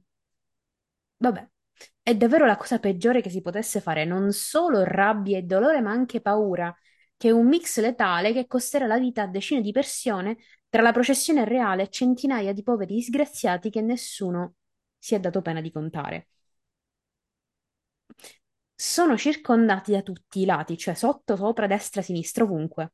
La catena umana di cappe dorate non regge e alla fine vengono sommersi praticamente. La cosa incredibile di questi attimi è che nessuno, ripeto, nessuno reagisce immediatamente a nulla. E ci sono un paio di momenti di stallo narrativo surreali, come per esempio la scena descritta in un paio di righe in cui si racconta di Geoff che a cavallo fa tipo un paio di giri per cercare di il colpevole tra la folla, seguito dal mastino che, seguendo l'ordine di Geoffrey, scende da cavallo con la spada sguainata. Cioè, c'è questo momento di stallo. Co- come sono sopravvissuti? Vabbè, Sì. Eh, parlavamo del mastino, ancora una volta Geoffrey gli ordina di attaccare persone disarmate. È la terza volta, almeno è la terza che vediamo in pagina, probabilmente ce ne sono state altre, che trova nella posizione di dover essere per il re una spada invece che uno scudo giurato, dopo Maika e l'ordine di picchiare Sansa che è riuscito a schivare. E probabilmente era per un ordine simile che Geoffrey stava cercando anche la notte delle scale serpentina, quindi è proprio il suo normale modus operandi. Eh, Sandor è fin troppo veloce nell'obbedire, lo fa per pura abitudine, senza fermarsi a considerare che si trovano in una situazione troppo instabile per fare quello che Geoffrey gli sta chiedendo. Lo scatenarsi dell'inferno mentre Tyrion sta ancora parlando elimina ogni possibilità per il mastino di dare ascolto al contrordine di ritirata che gli dà appunto Tyrion e invece scompare inghiottito dalla folla, da cui poi dovrà uscire combattendo 30 contro 1, come dirà in seguito a Sansa, in Sansa 4 a Clash of Kings. Coraggioso, la sua risata era un mezzo ringhio. Un cane non ha bisogno di coraggio per cacciare i ratti. Eravamo 30 contro 1 e non c'era un uomo tra loro che osasse affrontarmi. Qua ovviamente, diciamo, se la sta abbastanza tirando, ma la situazione era molto più complicata di come lascia intendere. Eh, durante gli scontri con i rivoltosi, mh, c'è tra l'altro una significativa inversione di ruoli tra guardie reali. Mendo Moore, che quel giorno era assegnato alla protezione di Sansa, la abbandona prontamente per accorrere a salvare il re, tagliando la mano di un rivoltoso che era riuscito ad afferrare la gamba di Geoffrey. Lo ammette poi candidamente, anche con tono compiaciuto, quando Tyrion, esasperato, sbotta al rientro alla Fortezza Rossa. Ser Mendon il suo scudo, Ser Mendon Moore rimase imperturbabile. Quando hanno assalito il mastino, ho pensato prima di tutto al re. Se c'è qualcosa a cui Mendon Moore possa aspirare, è la sua carriera nella Guardia Reale e specificamente il ruolo privilegiato di scudo personale del re che è del mastino. Poi comunque di lui ne parleremo più approfonditamente durante le acque nere, però eh, diciamo basti questo per il momento. Mentre Sandor viene sommerso dalla folla e Moore può ragionevolmente sperare che ci resti secco, coglie al volo l'opportunità di soffiargli il posto, mollando quindi Sansa al suo triste destino. Anche se Sandor dovesse riuscire a cavarsela, Moore comunque pensa di poterne uscire come quello che non ha vacillato nel suo compito di proteggere il re anche nel mezzo del caos più totale. Purtroppo per lui gli va molto male perché non soltanto Sandor torna vivo e vegeto, ma anche portandosi in sella l'ostaggio più prezioso dei Lannister, implicazione che a Mendon Moore non era passata neanche per l'anticamera del cervello, mentre lui si becca un bel cazziatone da Cersei prima di divenire rispedito nella città in fiamme. Al contrario, Sandor, che era incaricato specificamente della protezione di Geoffrey, accorre in soccorso di Sansa, tagliando in modo del tutto speculare a Mendon Moore il braccio di un rivoltoso che stava cercando di far cadere lei di sella. Ehm, come dirà Sansa al rientro dal- alla Fortezza Rossa, un uomo ha cercato di tirarmi giù dalla sella, il mastino l'ha ucciso, penso, il suo braccio, i suoi occhi si spalancarono e si mise una mano sulla bocca. Gli ha tagliato via il braccio. Il parallelismo serve anche a evidenziare il contrasto tra dovere e cavalleria nella Guardia Reale, con un membro che sceglie la cavalleria e l'altro il dovere. Ser Mendon, come spiega a Tyrion, è tornato a servire il re per dovere e non ha pensato d'altro. Nessuno della Guardia Reale ha cercato di salvare altre persone, tranne due. Preston Greenfield, che ha perso la vita cercando di salvare l'Alto Septon, che non aveva effettivamente l'obbligo di aiutare, quindi diciamo è stato un, un gesto cavalleresco, e Sandor, che pure non era tenuto a fare nulla dal momento che appunto lui era stato assegnato a guardia del re e il re stava tornando sano e salvo al castello, protetto dalle cappe dorate, per cui tutto ciò che doveva fare era farsi largo al di fuori della calca per recuperare il gruppo reale. Eppure ha scelto la cavalleria e non soltanto in aiuto di Sansa. Ha anche cercato, anche se invano, di salvare Ser Aaron Santager, che era da tempo in memoria maestro d'armi della Fortezza Rossa e come tale ha probabilmente addestrato anche lui nella scherma. Per cui evidentemente Sandor provava stima o addirittura affetto per lui, perché ne parla addirittura usando il Ser in modo non ironico. Sempre appunto quando torna alla fortezza dice hanno fatto fuori Santagar, continua il mastino. Quattro uomini lo tenevano giù e gli colpivano a turno la testa con un ciottolo. Ne ho sventrato uno, non che a Ser non sia servito a molto. Dopo di questo è andato a cercare Sansa, che era stata lasciata indietro. Sebbene poi, eh, come dicevo prima, in Sansa 4 tenti di minimizzare il suo operato chiamando con disprezzo i rivoltosi ratti, ci sono un paio di dettagli che dimostrano che non è stato così facile come il mastino vorrebbe far credere. Il primo di questi è il suo commento Eravamo 30 contro 1 che rivela la portata della rivolta. Una folla inferocita di quella portata non è cosa da poco, indipendentemente da quanto un uomo possa essere ben armato.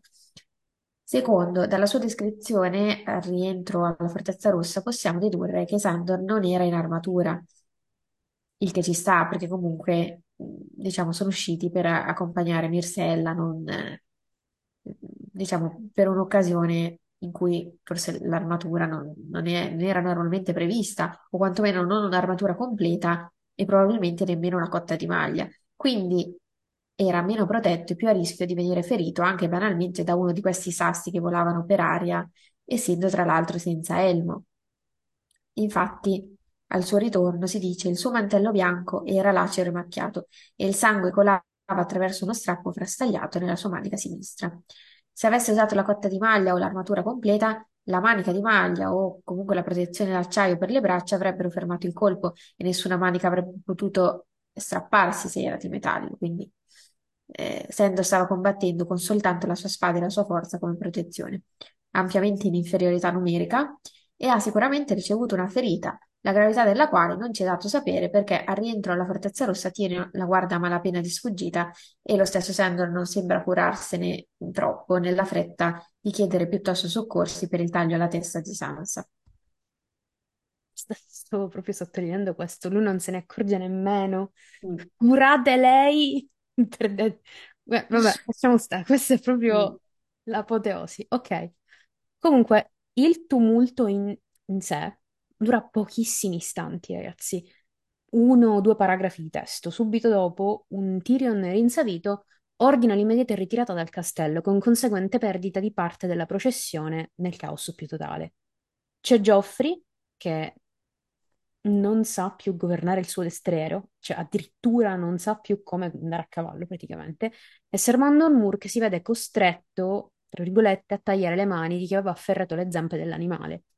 È stato Tyrion alla fine a svegliare sia il ragazzo che l'animale dal torpore e a salvargli la pelle. Tyrion osserva come Sandor venga lasciato indietro tra la folla, come Aaron Santagar venga tirato giù dalla sella e il suo stendardo Baratheon strappatogli dalle mani. Ser Balon Swan invece lo stendardo Lannister lo lancia di sua spontanea volontà per sguainare la spada. Sferrò fendenti a destra e a sinistra mentre lo stendardo caduto veniva fatto a pezzi, le migliaia di brandelli che si staccavano vorticosamente come foglie cremisi in un vento di tempesta. In un istante sparirono. Di Sansa si perdono le tracce in un istante Un attimo prima cavalcava tra, Senmo- tra Ser Mur e Geoffrey, l'attimo dopo inghiottita dalla massa. E così come è iniziata, la rivolta viene trasformata nel silenzio delle mura del castello di, in un istante. Tra i primi sopravvissuti a tornare alla fortezza sono Tyrion, Cersei, Joffrey e Tommen, cioè i membri principali della famiglia reale, tutti al sicuro nel castello. Tra le guardie reali e i cavalieri abbiamo Ser Meryn e Ser Boros, il primo addirittura senza mantello bianco addosso, Ser Balon Swan torna senza elmo e sanguinante, Ser Horas Redwine torna con Lady Tanda che aveva recuperato per strada. Tra i nobili appunto Lady Tanda che sta impazzendo per, la- per aver perso la figlia, Lord Giles e Jalabar Xo che è il principe delle sole dell'estate. Gli assenti sono, dal più importante, Sansa Stark, la promessa sposa del re, Sandor Clegane e Ser Preston, i due membri della Guardia Reale, Lady Lollis, l'Alto Septon, Ser Aaron Sandgar, il maestro d'armi di corte, quindi, e Tyrek Lannister. E questo è un po' il quadro generale che si presenta al ritorno, un esiguo gruppo di sopravvissuti che non ha mai avuto contezza della situazione finché non è stato troppo tardi. Tyrion non si accorse nemmeno del maestro che gli, chie- che gli chiedeva se fosse ferito. Si fece strada attraverso il cortile fino a dove si trovava suo nipote, con la corona incrostata di sterco e, s- e storta sulla testa. Traditori, farfugliava Geoffrey eccitato, avrò tutte le loro teste. Io... Il nano gli diede uno schiaffo così forte che la corona gli volò via dalla testa. Poi lo spinse con entrambe le mani e lo fece cadere a terra. Maledetto idiota! Inutile, in un primo momento, dire che la reazione di Tyrion sia fuori luogo. Noi lettori, come Tyrion stesso, siamo completamente accecati dalla rabbia verso questo ragazzino che non si è saputo contenere né comportare e ha dato vi- avvio poi al caos che avrebbe potuto mettere fine al regime Lannister in capitale proprio quel giorno. Io non so se ci rendiamo conto che i Lannister sono sopravvissuti per... perché tirati dai capelli da Martin. Cioè, in questo momento Martin ha detto: Voi no. Così è, così è stato. Eh, hai alzato il tuo cane contro di loro. Cosa pensavi che avrebbero fatto? Che si sarebbero inginocchiati dolcemente mentre il mastino tagliava loro qual- qualche arto? Piccolo vizioso senza cervello, hai ucciso Clegane e Dio solo sa quanti altri, eppure ne sei uscito indenne, che tu sia maledetto. Come diceva anche Filippo, gli diede un calcio, si sentiva così bene che avrebbe potuto fare di più, ma Ser Mandon Moore si- lo allontanò mentre Geoffrey lo, mentre Geoffrey lo lava e poi arrivò Bronn a tenerlo fermo. Cersei si inginocchiò sul figlio, mentre Ser Balon Swan teneva Ser Lancel. Tyrion si liberò dalla presa di Bronn. Quanti sono ancora là fuori? gridò a tutti e a nessuno. Ha ragione Tyrion ad, ass- ad addossare la colpa a Geoffrey in questo momento di rabbia? Sì, ha ragione, ma è estremamente facile venire a questa conclusione immediatamente dopo l'accaduto, senza riflessioni precise e coerenti con il contesto attorno a cui è nata la rivolta. Tyrion in questi istanti non è in grado di ragionare, così come non lo sarà mai in generale dopo, se non quando Ser Bywater gli vomiterà addosso la verità in faccia. Per quanto catartico possa essere questo momento di sfogo per Tyrion, ricordiamo che sta comunque picchiando il suo re. Cioè, la faccia è la persona su cui forse si basa la- tutta la legittimità di facciata del regime di governo. Ed è qua che la cecità di Tyrion nel suo percorso di governo viene prepotentemente a galla, il suo andare solo in una direzione senza guardarsi attorno, ignorando parti fondamentali della vita di corte, come dicevo prima, la stessa Lady Tanda Stockworth, che nel bene o nel male stava sostenendo la città con le poche risorse che la sua terra poteva offrire. Stessa cosa si può applicare ai cavalieri della Guardia Reale, che Tyrion si inimica ad ogni possibile occasione e incontro. Ecco qua che Ser Meryn, Boros e Mandon sono praticamente pronti a sbranarlo non appena mette le mani sul re. Non c'è da stupirsi se è proprio uno di loro a commettere il tentato omicidio durante le acque nere. Che sia stato pagato o meno, il movente c'è ed è palese a tutti. Il regime di Tyrion è cieco, perché, come abbiamo ripetuto per tutti gli episodi precedenti, si concentra solo su una cosa sola, tenere al potere Geoffrey, senza se e senza ma, ignorando qualunque altro problema esistente. Ed è quindi sulla persona del re che la rabbia e la furia di Tyrion trovano il loro target perfetto. Se per te ho sempre lavorato e faticato, perché ad ogni occasione cerchi di sabotarmi? Il suo rapporto col re, col suo nipote, col suo nipote primo, si racchiude proprio qua. Il lavoro di Tyrion come primo cavaliere del re, dai poteri immensi e inestimabili, vicini a quelli della figura proprio del monarca, si focalizza solo su una persona e diventa inutile di fronte al resto del mondo. Letteralmente Tyrion ha sprecato tutte le potenzialità del suo ruolo quasi come Ned Stark. Se ci pensiamo veramente, tutte le azioni di Tyrion, anche le meno scontate, sono state messe in atto con lo scopo di proteggere il trono e la legittimità di Joffrey. Tyrion ha esclusivamente lavorato per Joffrey e verso Joffrey, non coltivando al contempo un rapporto salutare e sano col nipote re. Se politicamente infatti lavora a favore del nipote, personalmente si en- entrambi si remavano contro. Joffrey sabotando il suo rapporto con Sansa e usando tutta la libera violenza che il suo ruolo di re gli permetteva, senza freni o limiti alcuni.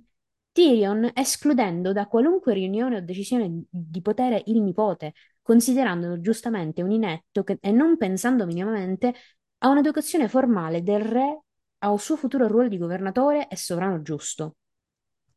Tyrion, nella sua infantile e ingenua volontà di volere portare giustizia in capitale, ha fatto esattamente l'opposto, continuando a coltivare e alimentare il regime di forza bruto e silenzio, praticamente Lannister, da legittimo erede di Lord Tywin.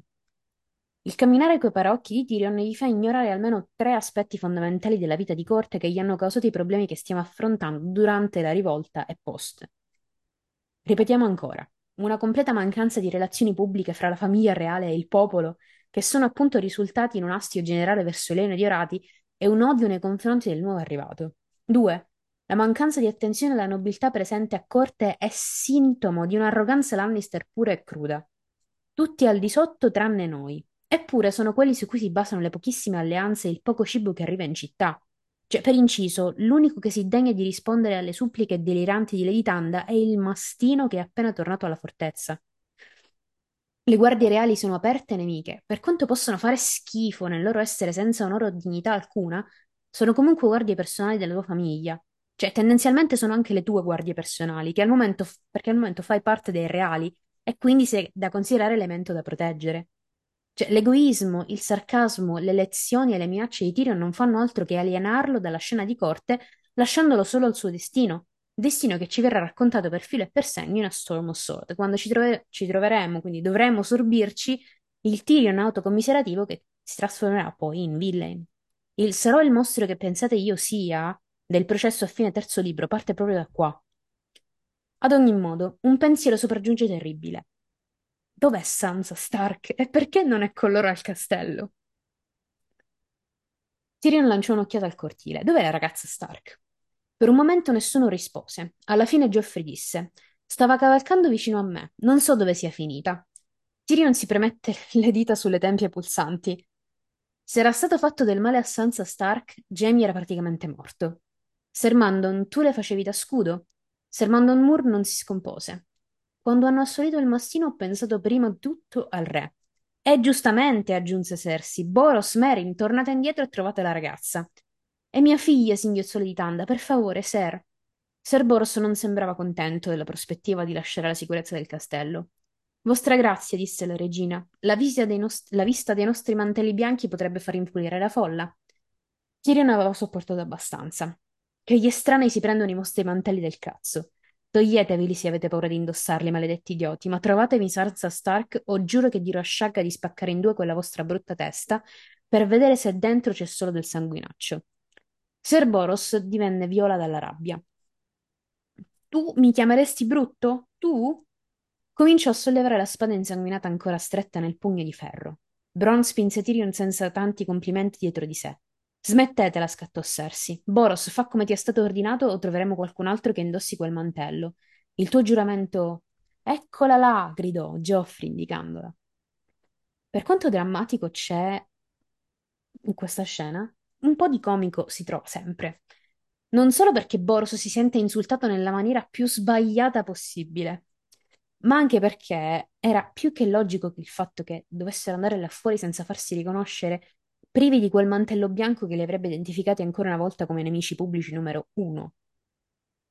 Hanno fallito nella protezione di Sansa Stark, che era una delle pedine fondamentali della corte del re, non solo sua futura sposa, quindi parte integrante della famiglia reale, ma anche un ostaggio di inquantificabile valore.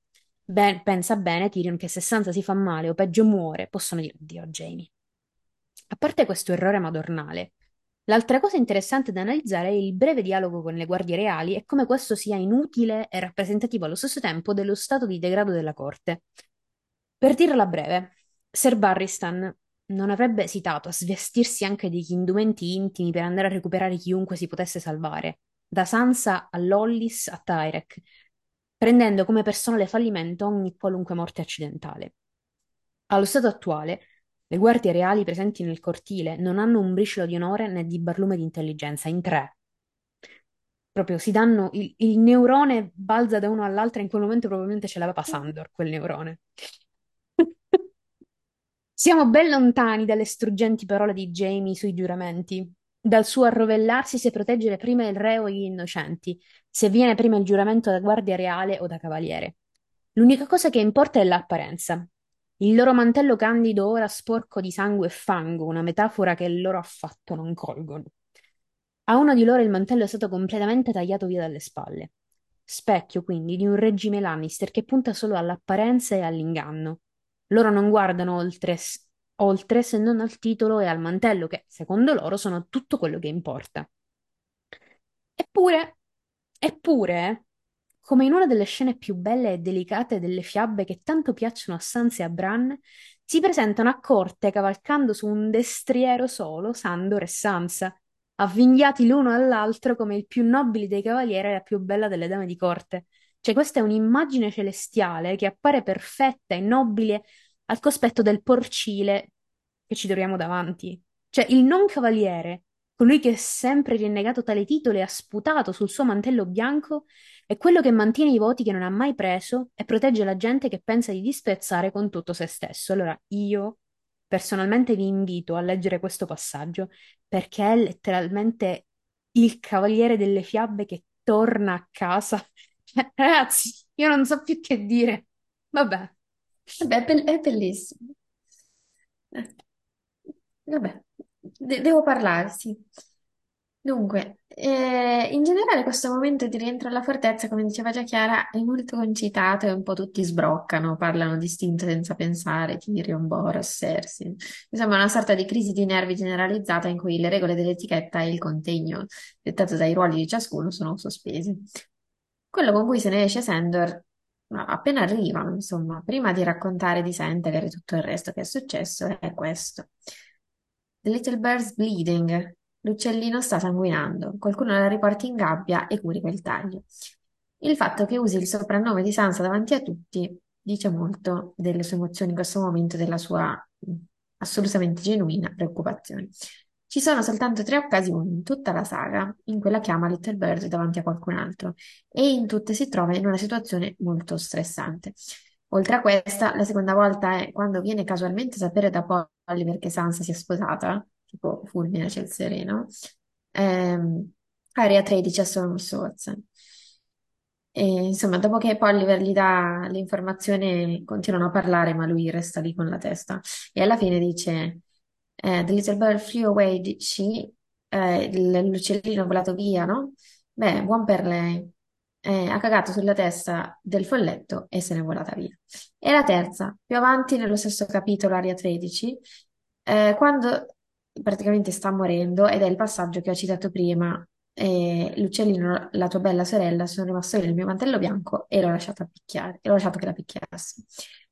Ed è ovvio che in condizioni normali non la chiami così in pubblico perché è perfettamente consapevole, così come chiunque intorno a lui, specialmente a corte, del divario di classe tra lui e Sansa e che troppa familiarità e una scarsa osservanza del rango sociale attirerebbero l'attenzione.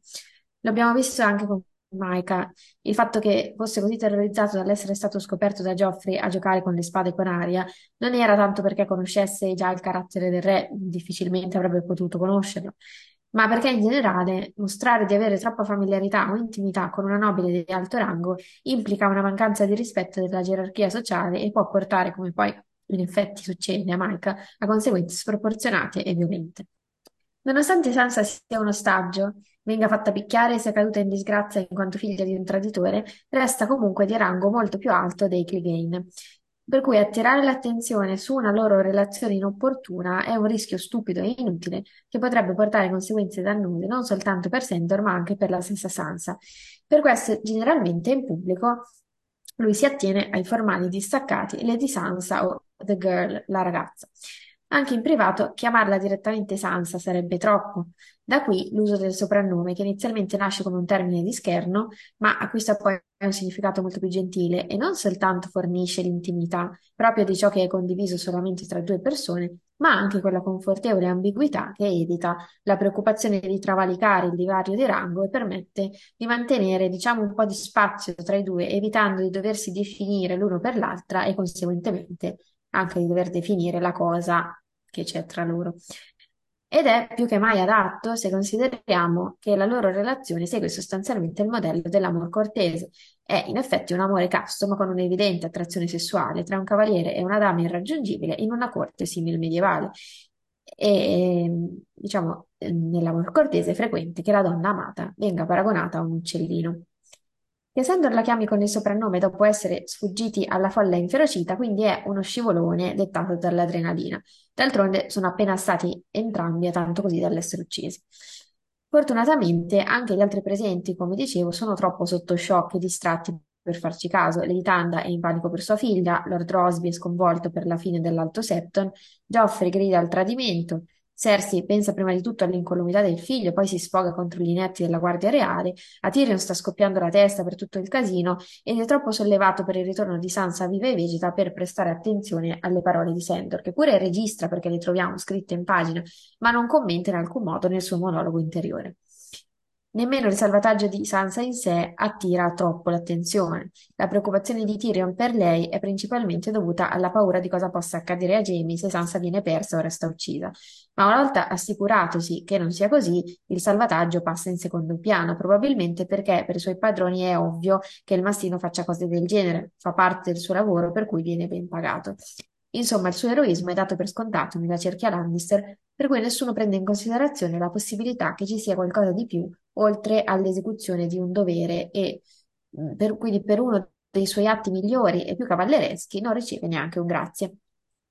Comunque, se Sandor si è accorto del suo scivolone nel parlare, che è molto probabile, fa poi del suo meglio per cambiare immediatamente il discorso, passando subito a parlare di Sentager e poi del suo amato cavallo quando a un tratto, perché le disgrazie non sono mai finite, si sentono dall'alto delle mura della fortezza voci che urlano al fuoco.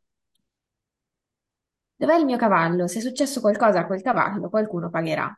Stava correndo con noi in un primo tempo, disse Tyrion, ma non so cosa gli sia successo dopo. Fuoco! urlò una voce dall'alto del barbacane. Miei signori, c'è fumo in città. Il fondo delle pulci è in fiamme. Possiamo perdere tutto Flea Bottom se necessario, cose Tyrion, ma per nessuna ragione il fuoco deve raggiungere la gilda degli alchimisti. Sono stato chiaro? Clegane, andrai con lui. Per un secondo a Tyrion sembrò di cogliere paura negli occhi scuri del mastino. Fuoco, realizzò. Che gli estranei mi prendano, ovviamente odia il fuoco, l'ha assaggiato fin troppo bene. Lo sguardo sparì in un istante, rimpiazzato dal familiare cipiglio di Clegane. Andrò, disse, anche se non su tuo comando. Ho bisogno di trovare quel cavallo. Sandro sta sfidando la sua paura più grande, senza contare il pericolo dei disordini cittadini, per tornare subito a riprendersi il cavallo, nonostante sia ferito e si intuisce che vada senza nemmeno andarsi prima a mettere l'armatura. È il primo di tre step di confronto con il fuoco che vediamo nella saga. E sarà seguito da ovviamente le acque nere, in cui ha il breakdown e molla tutto, e poi dal duello con Beric Dondarrion, in cui finisce in lacrime come un bambino, la citazione che avevo letto prima, e probabilmente non sarà l'ultimo episodio, vista la rilevanza tematica del fuoco nel suo arco narrativo. Eppure in questo frangente non esita un secondo a ributtarsi nella città in fiamme. Sembra che il suo attaccamento a Stranger, il cavallo, vada ben oltre il normale affetto di un guerriero per il proprio animale. Probabilmente ci sono delle affinità nelle loro storie passate, cioè probabilmente Stranger ha subito delle violenze come Sandor, per cui è aggressivo e intrattabile nei confronti di tutti, tranne che con il suo padrone. Insomma, sembra che i due si siano trovati e abbiano legato sulla base delle esperienze e della sofferenza passata, per cui si capiscono ad un livello profondo e sono gentili soltanto l'uno verso l'altro, con l'eccezione di Sansa. C'è curiosamente anche una somiglianza a livello fisico, dal momento che Stranger è grande e grosso dal manto nero. Sandro è inoltre spesso descritto con espressioni che richiamano lo straniero. Eh, se da un lato questo aspetto della divinità ci viene descritto in Jamie 4 Peaceful Crows come eh, lo straniero nell'ombra eh, il suo volto semi-umano nascosto dietro un mantello con cappuccio, dall'altro Sandor è generalmente associato appunto ai concetti di ombra nella notte. Il suo volto è semi-umano per via della bruciatura e sull'isola quieta indossa un cappuccio. Lo vediamo in svariate, diciamo, esempi di citazioni, come ad esempio Tyrion 1, Game of Thrones, eh, Clegane gettava una lunga ombra eh, sulla, sulla terra dura, oppure Sansa 2, Game of Thrones, Sandor Clegane sembrò prendere forma dalla notte e poi una voce dalla notte, un'ombra che diciamo che, che si avvicinava. E poi abbiamo Tyrion 13, Clash of Kings, che non abbiamo ancora letto. Eh, un'ombra si staccò dall'ombra sul muro, sempre riferito a lui. Quindi, insomma, sostanzialmente si usa questa, si usano queste stesse immagini eh, per associarlo allo straniero. Quindi tutto questo, in particolare il fatto che Sandor e Stranger sembrano riuscire a leggere pensieri l'uno dell'altro, hanno portato alcuni utenti nel fandom a teorizzare che Sandor possa essere uno skin changer consapevole o inconsapevole. Eh, inconsapevoli ne abbiamo svariati anche tra insomma, i ragazzini Stark. L'utente di Reddit Matt Sand propone le seguenti argomentazioni, poi ovviamente trovate il link in descrizione. Eh, innanzitutto, quando uno skin changer lega con un animale, i due diventano parte l'uno dell'altro. Questo spiegherebbe il perché la personalità del cavallo sia così modellata su quella di Sandor, dato che sembra avere, a differenza di tutti gli altri cavalli addestrati, la brutta tempra del mastino, ma anche la sua fiera lealtà. Poi, eh, in Aria 12 e Storm of Swords, prima che Aria dentro Nymeria tiri fuori il corpo di Catelyn dal fiume, c'è una discussione tra Aria e il mastino sul fatto che sua madre possa ancora essere viva e quindi essere salvata. La mattina dopo, però, dopo aver avuto un sogno di lupo, Aria taglia corto questo, questo, questo discorso dicendo che sa che sua madre è morta perché l'ha visto in sogno. Uh, e dice: uh, Non importa, Aria disse in una voce piatta, uh, so che è morta, l'ho visto in un sogno. Il mastino la guardò a lungo, poi annui e nulla fu più detto al riguardo. Molti penserebbero probabilmente che l'affermazione di Aria sia quantomeno strana, invece Sandor niente affatto, semplicemente la guarda e annuisce come se capisse. Quindi diciamo, questo secondo l'autore del post potrebbe indicare diciamo, una, una familiarità con questi eh, sogni da, da skin changer, da work. Eh, terzo punto, non conosciamo la discendenza di Sandor da parte materna e se pensiamo che il genere skin changing passi per via materna, come alcuni teorizzano, ora vi prego su questa cosa perché questo video è di Preston Jacobs e ho detto tutto, eh, questo potrebbe giustificarne la presenza, insomma, della, del dono skin changing che viene da parte materna. Tra l'altro, dei cani viene detto che siano gli animali più facili da controllare e se Sandor in futuro controllasse un cane sarebbe, diciamo, molto adatto. Vabbè, eh, eh, questa ve l'ho riportata per, per simpatia, perché comunque, diciamo, è una teoria esistente. No, no- non ovviamente che, che la ritenga credibile, però vabbè, diciamo. Vabbè, Comunque, perché quella di Diaria si spiega semplicemente che non voleva fare domande, punto. esa- esattamente. Cioè, Cioè, hanno eh, tutte e due al Red Wedding, ecco, che fosse morta era naturale. Ecco. Anche perché lui in realtà continuava a dirle, dice, ma, le diceva, ma è morta. Morta, che cioè, era Aria che sperava, diciamo, in qualcosa di più. Eh. Comunque, al di là di questo, il legame mh, tra Sandor e Stranger è innegabile. Poi adesso eh, arrivare a tirare in ballo lo skin changing è un tantino eccessivo, ma comunque Insomma, ve l'ho riportata perché Dico, per conoscenza. non è che se io voglio tanto bene al mio gattino, Eh, vabbè. dico, Aria sì, no, vabbè. Aria sì, però mica sono Aria, ecco. Non tutti sono Aria. No, a Song of Aria Aria mi, mi sembra... Cioè, anch'io, anch'io assomiglio alla mia gatta, però non, non skin change. Ecco. Esatto. Vabbè, niente. Va bene. Comunque, se la risposta di Tyrion alle fiamme in città è abbastanza sensata, cioè non andare a toccare la gilda degli alchimisti, a parte il lasciare fondo delle pulci a se stesso, che vabbè è un commento che possiamo anche ignorare in, questi, in questo caos, quello che viene dopo è egoismo e perdita di senno allo stato puro. Tyrion infatti si mette a cercare i suoi bruti per andare da Shea e vederla almeno protette e al sicuro. Cioè, io dopo questo penso di aver perso tutta la mia stima per Tyrion. Cioè, io non ricordavo che subito dopo questo, questo bruttissimo episodio lui di- dicesse tipo io devo andare da Shay immediatamente. Cioè, questa cosa... Sì, e poi, di- e sì, poi si lamenta perché dice, ah, stasera non No, posso, stasera mi non tocca posso, aspettare domani. tocca Commento aspettare. di Chiara dopo averlo letto. Questo Tyrion mi fa ancora più schifo. Ragazzi, vabbè. Insomma, dopo una scena ancora più patetica della precedente con le guardie reali, che chiedono ancora una volta se devono indossare con loro il mantello bianco nella missione per spargere la voce del coprifuoco, cioè tanto che è Cersei a questo punto a prenderli in giro, Tyrion va via dal gruppo e raggiunge la torre del primo cavaliere e trova due, eh, due guardie davanti a questa, due corvi di pietra, con la quale ha quasi un battibecco. I corvi di pietra non avranno mai a che fare con gli uomini bruciati, quindi non andranno mai a chiamare Timmet, figlio di Timmet, per Tyrion. E se per questo nemmeno Shagga, perché lui sta dormendo, dato che è ubriaco come quasi tutte le sere, per- se non riesce a reggersi in piedi. Se questo quindi non riassume lo stato del governo di Tyrion, non so cosa può farlo. Cioè, praticamente gli sta scivolando via tutto il controllo che pensava di avere tra le mani. Non riesce nemmeno a governare i suoi di bruti, tanto stanno male in parte anche a casa sua. La mancanza di acqua fresca in città debilita addirittura le sue truppe personali, che sono costrette a bere alcol per sopravvivere, quindi trovandosi in difficoltà. In questo istante Tyrion ha completamente abbandonato il suo ruolo istituzionale di primo cavaliere del re. In questo momento Tyrion dimentica chi è e si abbandona all'egoismo solo per soddisfare un bisogno personale. Ha bisogno di sapere che Shea è al sicuro e forse visitarla più tardi quella notte, come se appunto la- tutta la città non l'avesse a morte con lui e fosse sull'orlo di scoppiare letteralmente. Tuttavia, al calare della sera la città era ancora in subbuglio, anche se Bronn riferì che gli incendi erano stati domati e che la maggior parte della folla si era dispersa. Per quanto Tyrion desiderasse il conforto delle braccia di Shae, capì che quella notte non sarebbe andato da nessuna parte.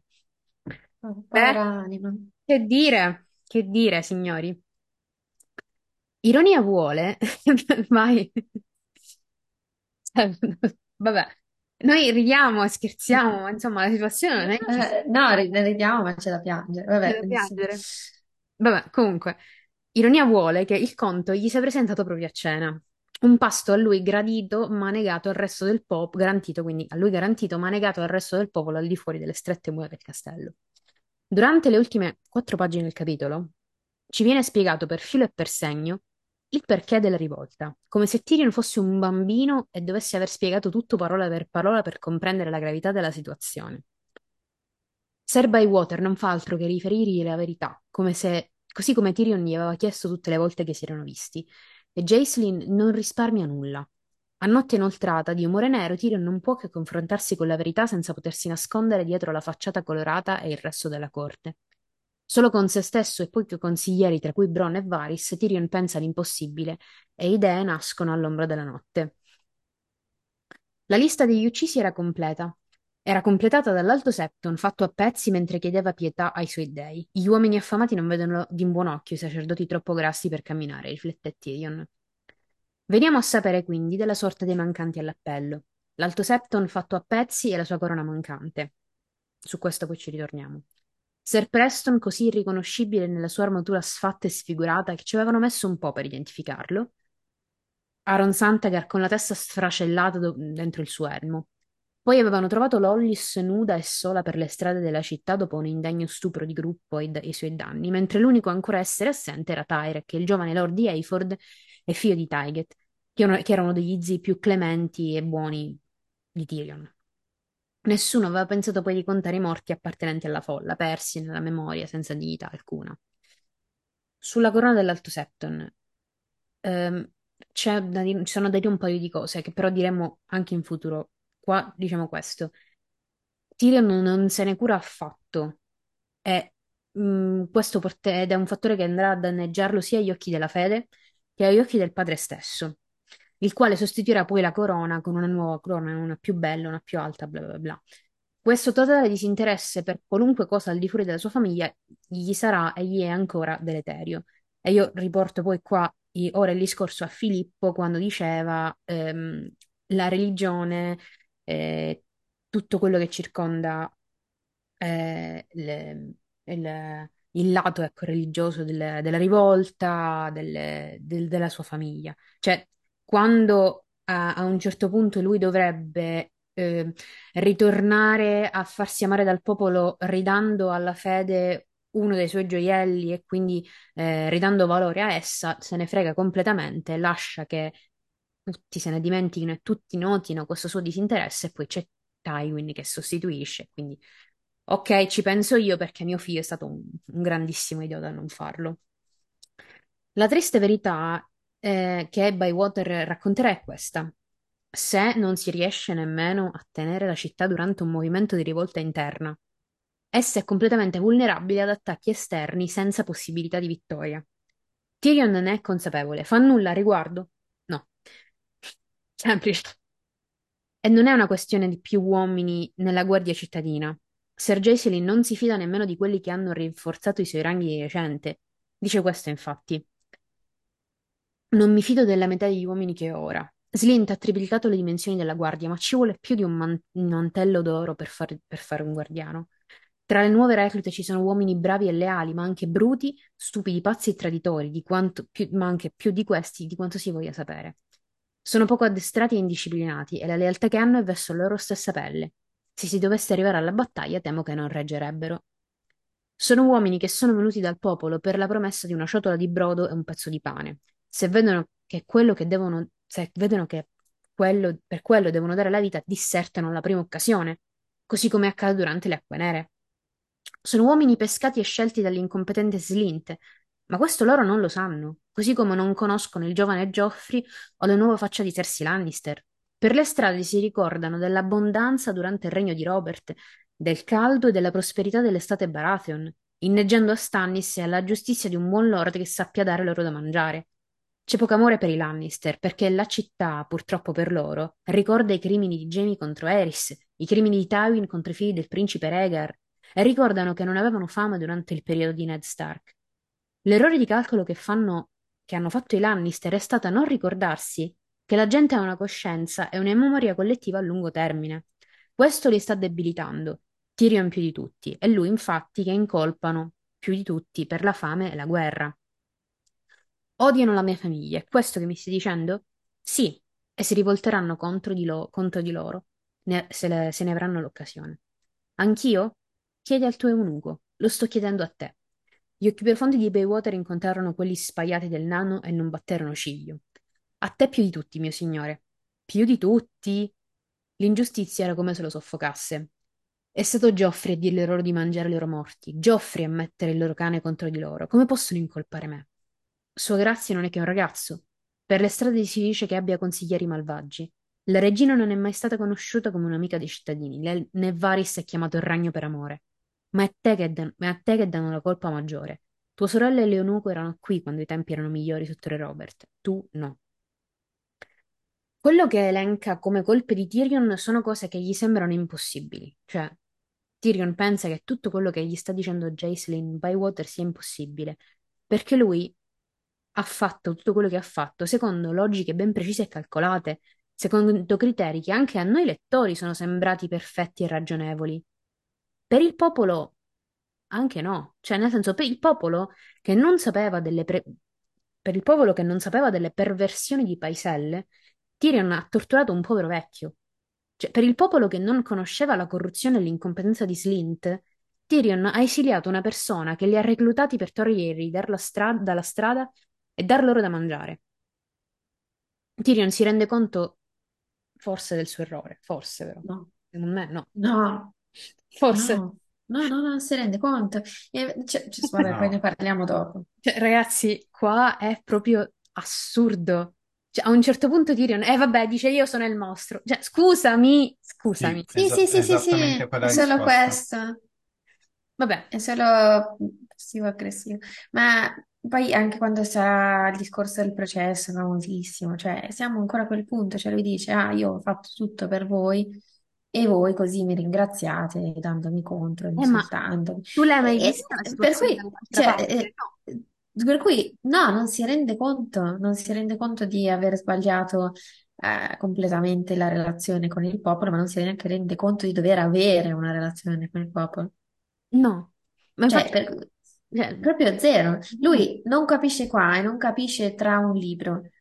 Non capirà mai perché non, non si è mai reso conto di dove ha sbagliato. Cioè, bene o male, lui non si riconosce nessun errore. no, Mai. mai. Quindi risponde questo.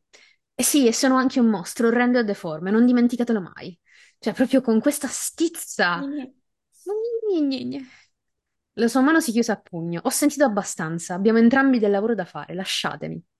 Forse il Lord mio padre aveva ragione a disprezzarmi per tutti questi anni. Se questo è il meglio che posso ottenere, penso, penso Tyrion quando rimase da solo. Quindi non è che fa una tua coscienza e, e divide le due cose, l'odio del padre e i suoi errori e vabbè, quelli che Ma siamo questa è già, è- è già autocommiserazione Questa è già basta. autocommiserazione perché dice: Ah, lo vedi? Aveva ragione mio padre, perché sono un pezzo di merda. Ma no, ma Eh. no, ma perché? Va bene.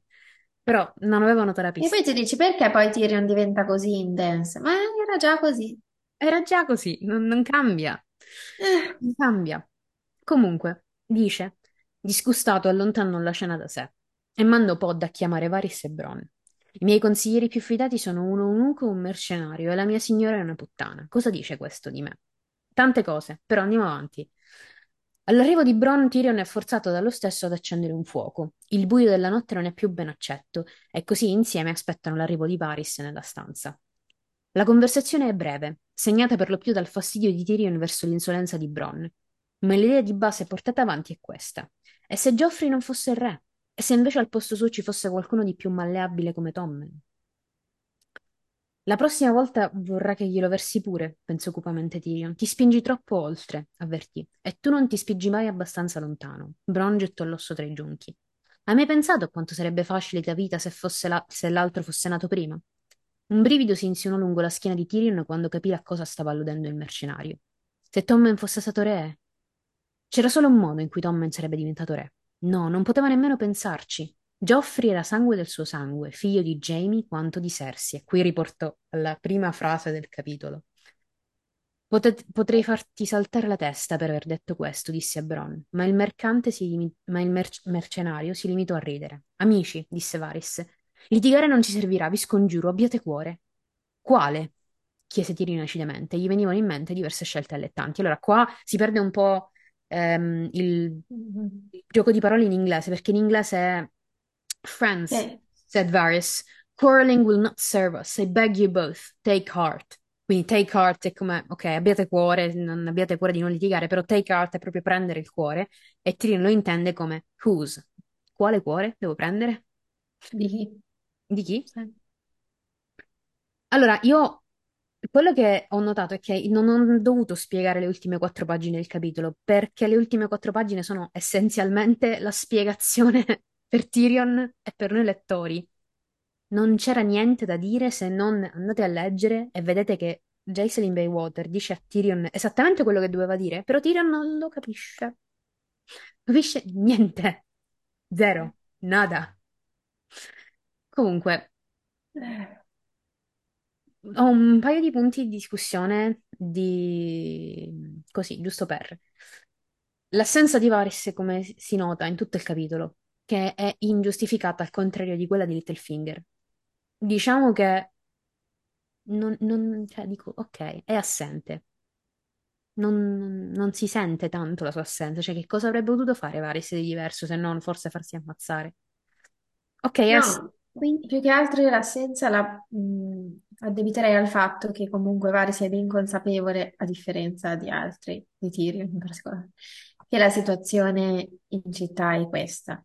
E quindi ovviamente mh, pensa bene di non mettersi in mezzo in una polveriera come quella che sarebbe evidentemente scoppiata eh, in un corteo del genere. E tra l'altro, diciamo, prevedendo possibilmente una, una reazione del genere, perché con il corteo per le vie della città è facile pensare che comunque mh, eh, le cose sarebbero potute finire così, perché alla, alla prima provocazione Geoffrey reagisce, insomma, il, il carattere del re lo si conosce, eccetera. Per cui eh, Varys sicuramente eh, oltre a pronosticare una fine del genere, aveva anche degli informatori nella folla. No- diciamo, come diceva prima Chiara, eh, non è che Varys ha istigato, il di fatto nascere la rivolta del pane. Chiaramente questa ha le sue motivazioni, le elencate bene Filippo, però diciamo che Varys eh, si avvantaggia eh, della rivolta perché comunque è consapevole che una cosa del genere presto o tardi avrebbe dovuto scoppiare, qual è il momento migliore di questo, quindi probabilmente ehm, sapendo cosa probabilmente sarebbe andato ad accadere, lui A non ci si mette in mezzo e secondo la sfrutta per eh, nel casino far recuperare qualche suo uomo Tyrek e via. Sì. Credo. Niente di più, niente di, di No. meno. Non, non pensatela come a una missione di colpa o un oh mio Dio, è lui il colpevole. Mm, Vabbè, come c'erano degli informatori nella folla, sicuro. E sicuramente forse se qualcuno deve avere gettato la prima pietra, però non, non deve per forza essere qualcuno di pagato da Varis per... Cioè, no, non, non funziona così, ecco. Manzoni ce la spiega la folla a noi Mm. italiani. Mm, non è sicuramente Varis che doveva incitare questo, che doveva iniziare questo- questa rivolta, ecco. No, anche perché eh, Varys di sicuro non vuole che, cioè lo scopo di Varys a questa altezza è tenerli Lannister, Sì, sì. devono durare il più possibile, Eh, quindi che, che si eviti lui di, di essere in mezzo, sì, ma come banalmente se lo evita, è vero che in questo momento non so ancora, cioè non non so sinceramente se è ancora stato, cioè è già stato liberato o no. Paisel, che vabbè, non è più ancora il Gran Maestro, cioè non è più il Gran Maestro finché non torna Tywin, che lo rimette al suo posto. Sì. Però effettivamente è un membro della corte, neanche lui prende parte, e gli dico, vabbè, forse alcuni Vabbè, sai, personaggi... Paisel è anche non messo troppo bene dopo il, Sì, il- alcuni il soggiorno personaggi nelle celle nere, è per cui meglio vabbè, anche che stiano al castello, ecco, sì, diciamo, e non si sì, facciano vedere. E sicuramente Varys è fra quelli. certo. Io non, io non penso sinceramente, cioè, non, non è causata da Varys, come abbiamo detto fin dall'inizio. Sarebbe avvenuta in ogni caso. Le proteste già c'erano state e numerose. sì. Eh, che Varys avesse nasato, diciamo, ma non serviva un genio per capire che uscire in pompa magna e poi ripassare per la città non era una, una- un'idea brillante, non era una buona idea. Che poi se ne sia avvantaggiato con Tyrek, eh, boh, eh, aspettiamo e vediamo per quello. Aspettiamo, sì. Mhm. Allora, Vabbè, un'altra tra l'altro ricordiamo che di Tyrek abbiamo già ampiamente eh, raccontato tutta la vicenda in un video, in un video. Non chiedetemi cosa, però in un video Abbiamo precedente. raccontato, abbiamo raccontato di Tyrek, sì. Sì. Mm. Eh, allora, poi, l'altra cosa che mm, mi ha ricordato molto divertente è che la dinamica tra Ser Jocelyn Baywater e Tyrion ricorda tanto quella tra Davos e Stannis, subito dopo le Acque Nere, quando c'era Davos che doveva letteralmente spiegare a Stannis, tipo con le figurine, cosa era andato storto in quella battaglia. Che è divertente, ma anche fa molto riflettere perché sono tipo dei bambini che devono essere accompagnati verso la soluzione. Mancano entrambi la soluzione. Tyrion più di Stannis, però va bene così. Dico, almeno ci si avvicinano. Ehm, altra cosa, e questa è un po' più seria di quella precedente. Mm, la situazione di Tyrion in capitale in questo momento probabile che sarà molto simile a quella di Daenerys una volta atterrata in capitale. Cioè, hanno Eh, entrambi un esercito di bruti alle calcagne. Un esercito di bruti che uno viene dalle montagne, l'altro verrà tipo dall'estero. Cioè, a un certo punto questo esercito di bruti Daenerys non saprà come controllarlo. Cioè, non che voglio che lei... Non è una questione di, ah, è colpa sua, non sa come controllarlo. Ragazzi, sono tipo 100.000 dotraki a cavallo che non hanno un, un leader, e che il loro leader è nei cieli a volare. che cosa fanno questi qua in una città del genere? Cioè, a Westeros, che ci stanno a fare questi? Come... Posso dire una cosa su questa questione del parallelismo con Daenerys? Cioè, io quando l'ho ho letto mi si è acceso il campanello. Eh, Tyrion alla fine dà un ordine appunto alle guardie reali di eh, andare, tornare in città, fare da rabbia, comandare la gente di tornare nelle case Sì. e dice eh, qualunque uomo trovato nelle strade dopo l'ultimo rintocco della campana della sera sarà ucciso. Eh, vabbè, allora però, porca miseria. Cioè, Cioè, vabbè, scusami. è proprio lì, è proprio, è proprio lì. È proprio là. neanche ce li dobbiamo troppo andare a cercare, questi parallelismi ci sono. Ci sono. Comunque, dico, questi bruti che non sanno gestire. Una situazione PR che, vabbè, inutile commentare perché è quella che è. Daenerys, guarda che non avrà campo facile sotto questo punto di vista. Cioè, non solo si presenta con tre bombe atomiche appresso, ma anche si presenterà con un curriculum di tutto rispetto eh, per quanto riguarda l'istruzione e, e quant'altro.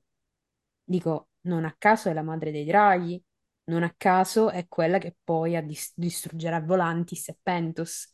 Quindi benvenuta a Westeros, fai quello che vuoi di King's Landing. Un'altra Mm. cosa che farà è tipo presentarsi con Tyrion, che è tipo Tyrion il mostruoso alle calcagne. Cioè, King's Landing lo odia. Immaginati questa ragazza che si presenta, oh guardate che vi ho portato, cioè, boh, Ma chi si rivede? chi si rivede? Chi non muore si rivede. si rivede. Eccoci qua. Quindi, no, molto divertente questa cosa, cioè, devo dire la verità. Io, su queste le campane è proprio un tocco da maestro, Eh, ecco. un Tocco da tocco. maestro. Sì, sì, sì. Certo. Un rintocco più che un tocco. Esatto. E, e no, niente. E poi alla fine c'è la mia solita citazione a Jon Snow, perché Ahia. è... No, no, vabbè, classico, classicone, classicone. Cioè, quando Tyrion dice a Jon Snow usa tutti i nomignoli che ti danno come armatura per te stesso, Tyrion lo fa. A un certo punto lui dice, ok, sì, io sono il mostro, va bene così. Non fa un altro passo in più. Cioè, basterebbe quel passo in più nell'elaborare questa situazione e nel- nell'internalizzarla, farla sua e rigettarla fuori. Cioè, l'unica cosa che fa è dice, ok, io sono il mostro, punto, senza poi lavorarci sopra, cosa che John, per esempio, fa. Cioè, io sono Lord Snow e allora che io mi comporto da tale. Cioè, nel senso che io dimostro poi agli altri cosa effettivamente Lord Snow sa fare. Lui Mm. no. Lui è il mostro, punto. Vabbè. Comunque io non credo che Martin fosse consapevole di stare scrivendo Tyrion nel modo in cui lo vediamo noi. No, no, Ma No, no. no. cioè, non so se mi sono spiegata. Sì, sì, sì, Sì, no, ma assolutamente. Eh, perché l- l- a primo impatto, una prima lettura, effettivamente tu mh, sei solidale con Tyrion, sì, sì. perché dici, cavolo, lui sta facendo veramente tutto il possibile, che poi ecco, poi effettivamente questa cosa eh, n- non si spiega, o meglio, sì, si spiega sempre con appunto questa scarsa propaganda, diciamo, di Tyrion nel farsi vedere, perché quando Tyrion, ad esempio, offre delle soluzioni alla fame, quindi eh, fa costruire le barche, eh, apre il bosco del re, manda la guardia cittadina, però tutto passa come fatto da Joffrey. Certo. Lui non si mette mai in, in- diciamo, in vista nel fare le cose ed è ovvio che poi sembra che lui abbia tutte le colpe, diventa ovviamente il capo espiatorio. Però la sensazione iniziale, alla prima lettura penso che sia, sia un po' quella di tutti, di dire, eh, però vedi, sto povero Tyrion, che lui effettivamente è quello intelligente, quello bravo. Poi alla fine la, la città la salva, perché è lui che la salva, è lui l'eroe della città e tutti sono ingrati con lui, sei solidale. Però poi quando rileggi dici, eh, però... Mhm. Sì, è proprio Però una cosa, è proprio una cosa che emerge alla rilettura. Perché alla prima lettura, in effetti, anche io ho avuto proprio tanto l'impressione eh, come dire, di un cambiamento netto del personaggio di Tyrion eh, a fine, a fine Storm. E Sì, invece è E, e la sempre stato là. sensazio- no, e la invece sensazione no. che ho è che, Cioè, appunto, an- anche per me, Martin l'abbia scritto positivo sì, nella sua mente, sì, ma perché è un modo di fare in realtà che,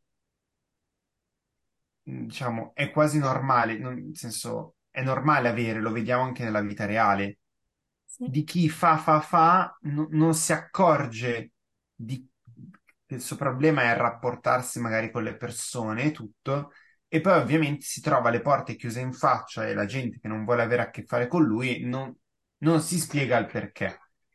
Sì. E, e Ma, quando ma gli viene sbattuto in faccia dice, ah vabbè sì, allora ok, sì dai, le colpe sono tutte mie, buona, e eh, finisce lì. E invece no. ehm. sì, Quindi sì, anch'io ho questa impressione che non fosse voluto questo Tyrion. no, No, ma come anche appunto la questione che diceva Chiara di, eh, di- del fatto che lui predica bene e razzola male, perché Jon Snow va a dire, ah, usa i tuoi, diciamo, gli insulti che ti fanno come, eh, come un'armatura, no? E lui è il primo a non farlo. lui... Però allora, eh, lui, cioè adesso lui fin, cioè, no, come dire, dice di farlo, ma in realtà quello che sta facendo non è realmente, mh, come dire, fare autocritica, no, no, no, è eh, no, è autocommiserazione. autocommiserarsi, La sua è autocommiserazione. proprio autocommiserazione e basta. Quindi fa la vittima, Sì, si fa la vittima che ci ride vittima. sopra. È E quello. Sì, perché comunque ha sempre questo modo di parlare ironico, però in pratica fa vittima. Mhm. Sì, sì, sì, sì, Quindi, sì, sì. mh, però non, non penso fosse scritto in questo senso. No, assolutamente. Cioè, adesso io non, non voglio spingermi a valutare persone che non conosco, però magari, come dire, se tu ti rivedi in un personaggio, eh, eh, come dire, eh, non- pensi di starlo scrivendo in positivo e non vedi neanche quello che un altro poi nel personaggio vede. Beh, Andiamo oltre. andiamo oltre. Andiamo oltre. Vabbè. mm. Bene, altre- altri appunti vostri? Bellini bellini, non- nessuno, Io nessuno. di- farò solo una battuta che quando parlavamo di Tyrion che deve andare per forza da Sce, eh, mi veniva in mente se bruciasse la città da te, da te io correrei. E siamo lì. È esattamente quella la situazione. Esattamente. Beh, che dire, questo è proprio il riferimento musicale che ci serviva questa serata. Eh, Basta, e questo è... basta, ho eh, finito. eh, qua concludiamo, eh, effettivamente, perché va bene così, va bene così. Allora, eh, noi ringraziamo sempre i nostri Patreon che ci sostengono ehm, e che ci regalano tante tante soddisfazioni. Quindi un grandissimo abbraccio a Chia- Lady Chiara B, Lady Chiara V, Lady Elena e Lorgiando, ma Lady Amata, ma Lady Cristina, Ser Filippo, Ser Giovanni, Ser Marco B, ma Lady Marta, ma Lady Maura, ma Lady Saia, Alessandro, Emanuela, Diego, Francesca, Jace Dane, Joint, Marco S, Seri e Val. Ragazzi, un grazie immenso a Grazie mille, davvero. Grazie mille, davvero. Sì. Ricordiamo a chi ha fatto delle domande per questo episodio che le risposte alle domande saranno date durante la live, quindi avranno priorità assoluta durante le live della prossima settimana. Ragazzi, ci vediamo prossima settimana, come ho detto prima. Eh, come sempre mettete like al video, condividete, iscrivetevi al canale, attivate la campanella e noi ci vediamo la prossima volta. Ciao! Ciao. Ciao ragazzi.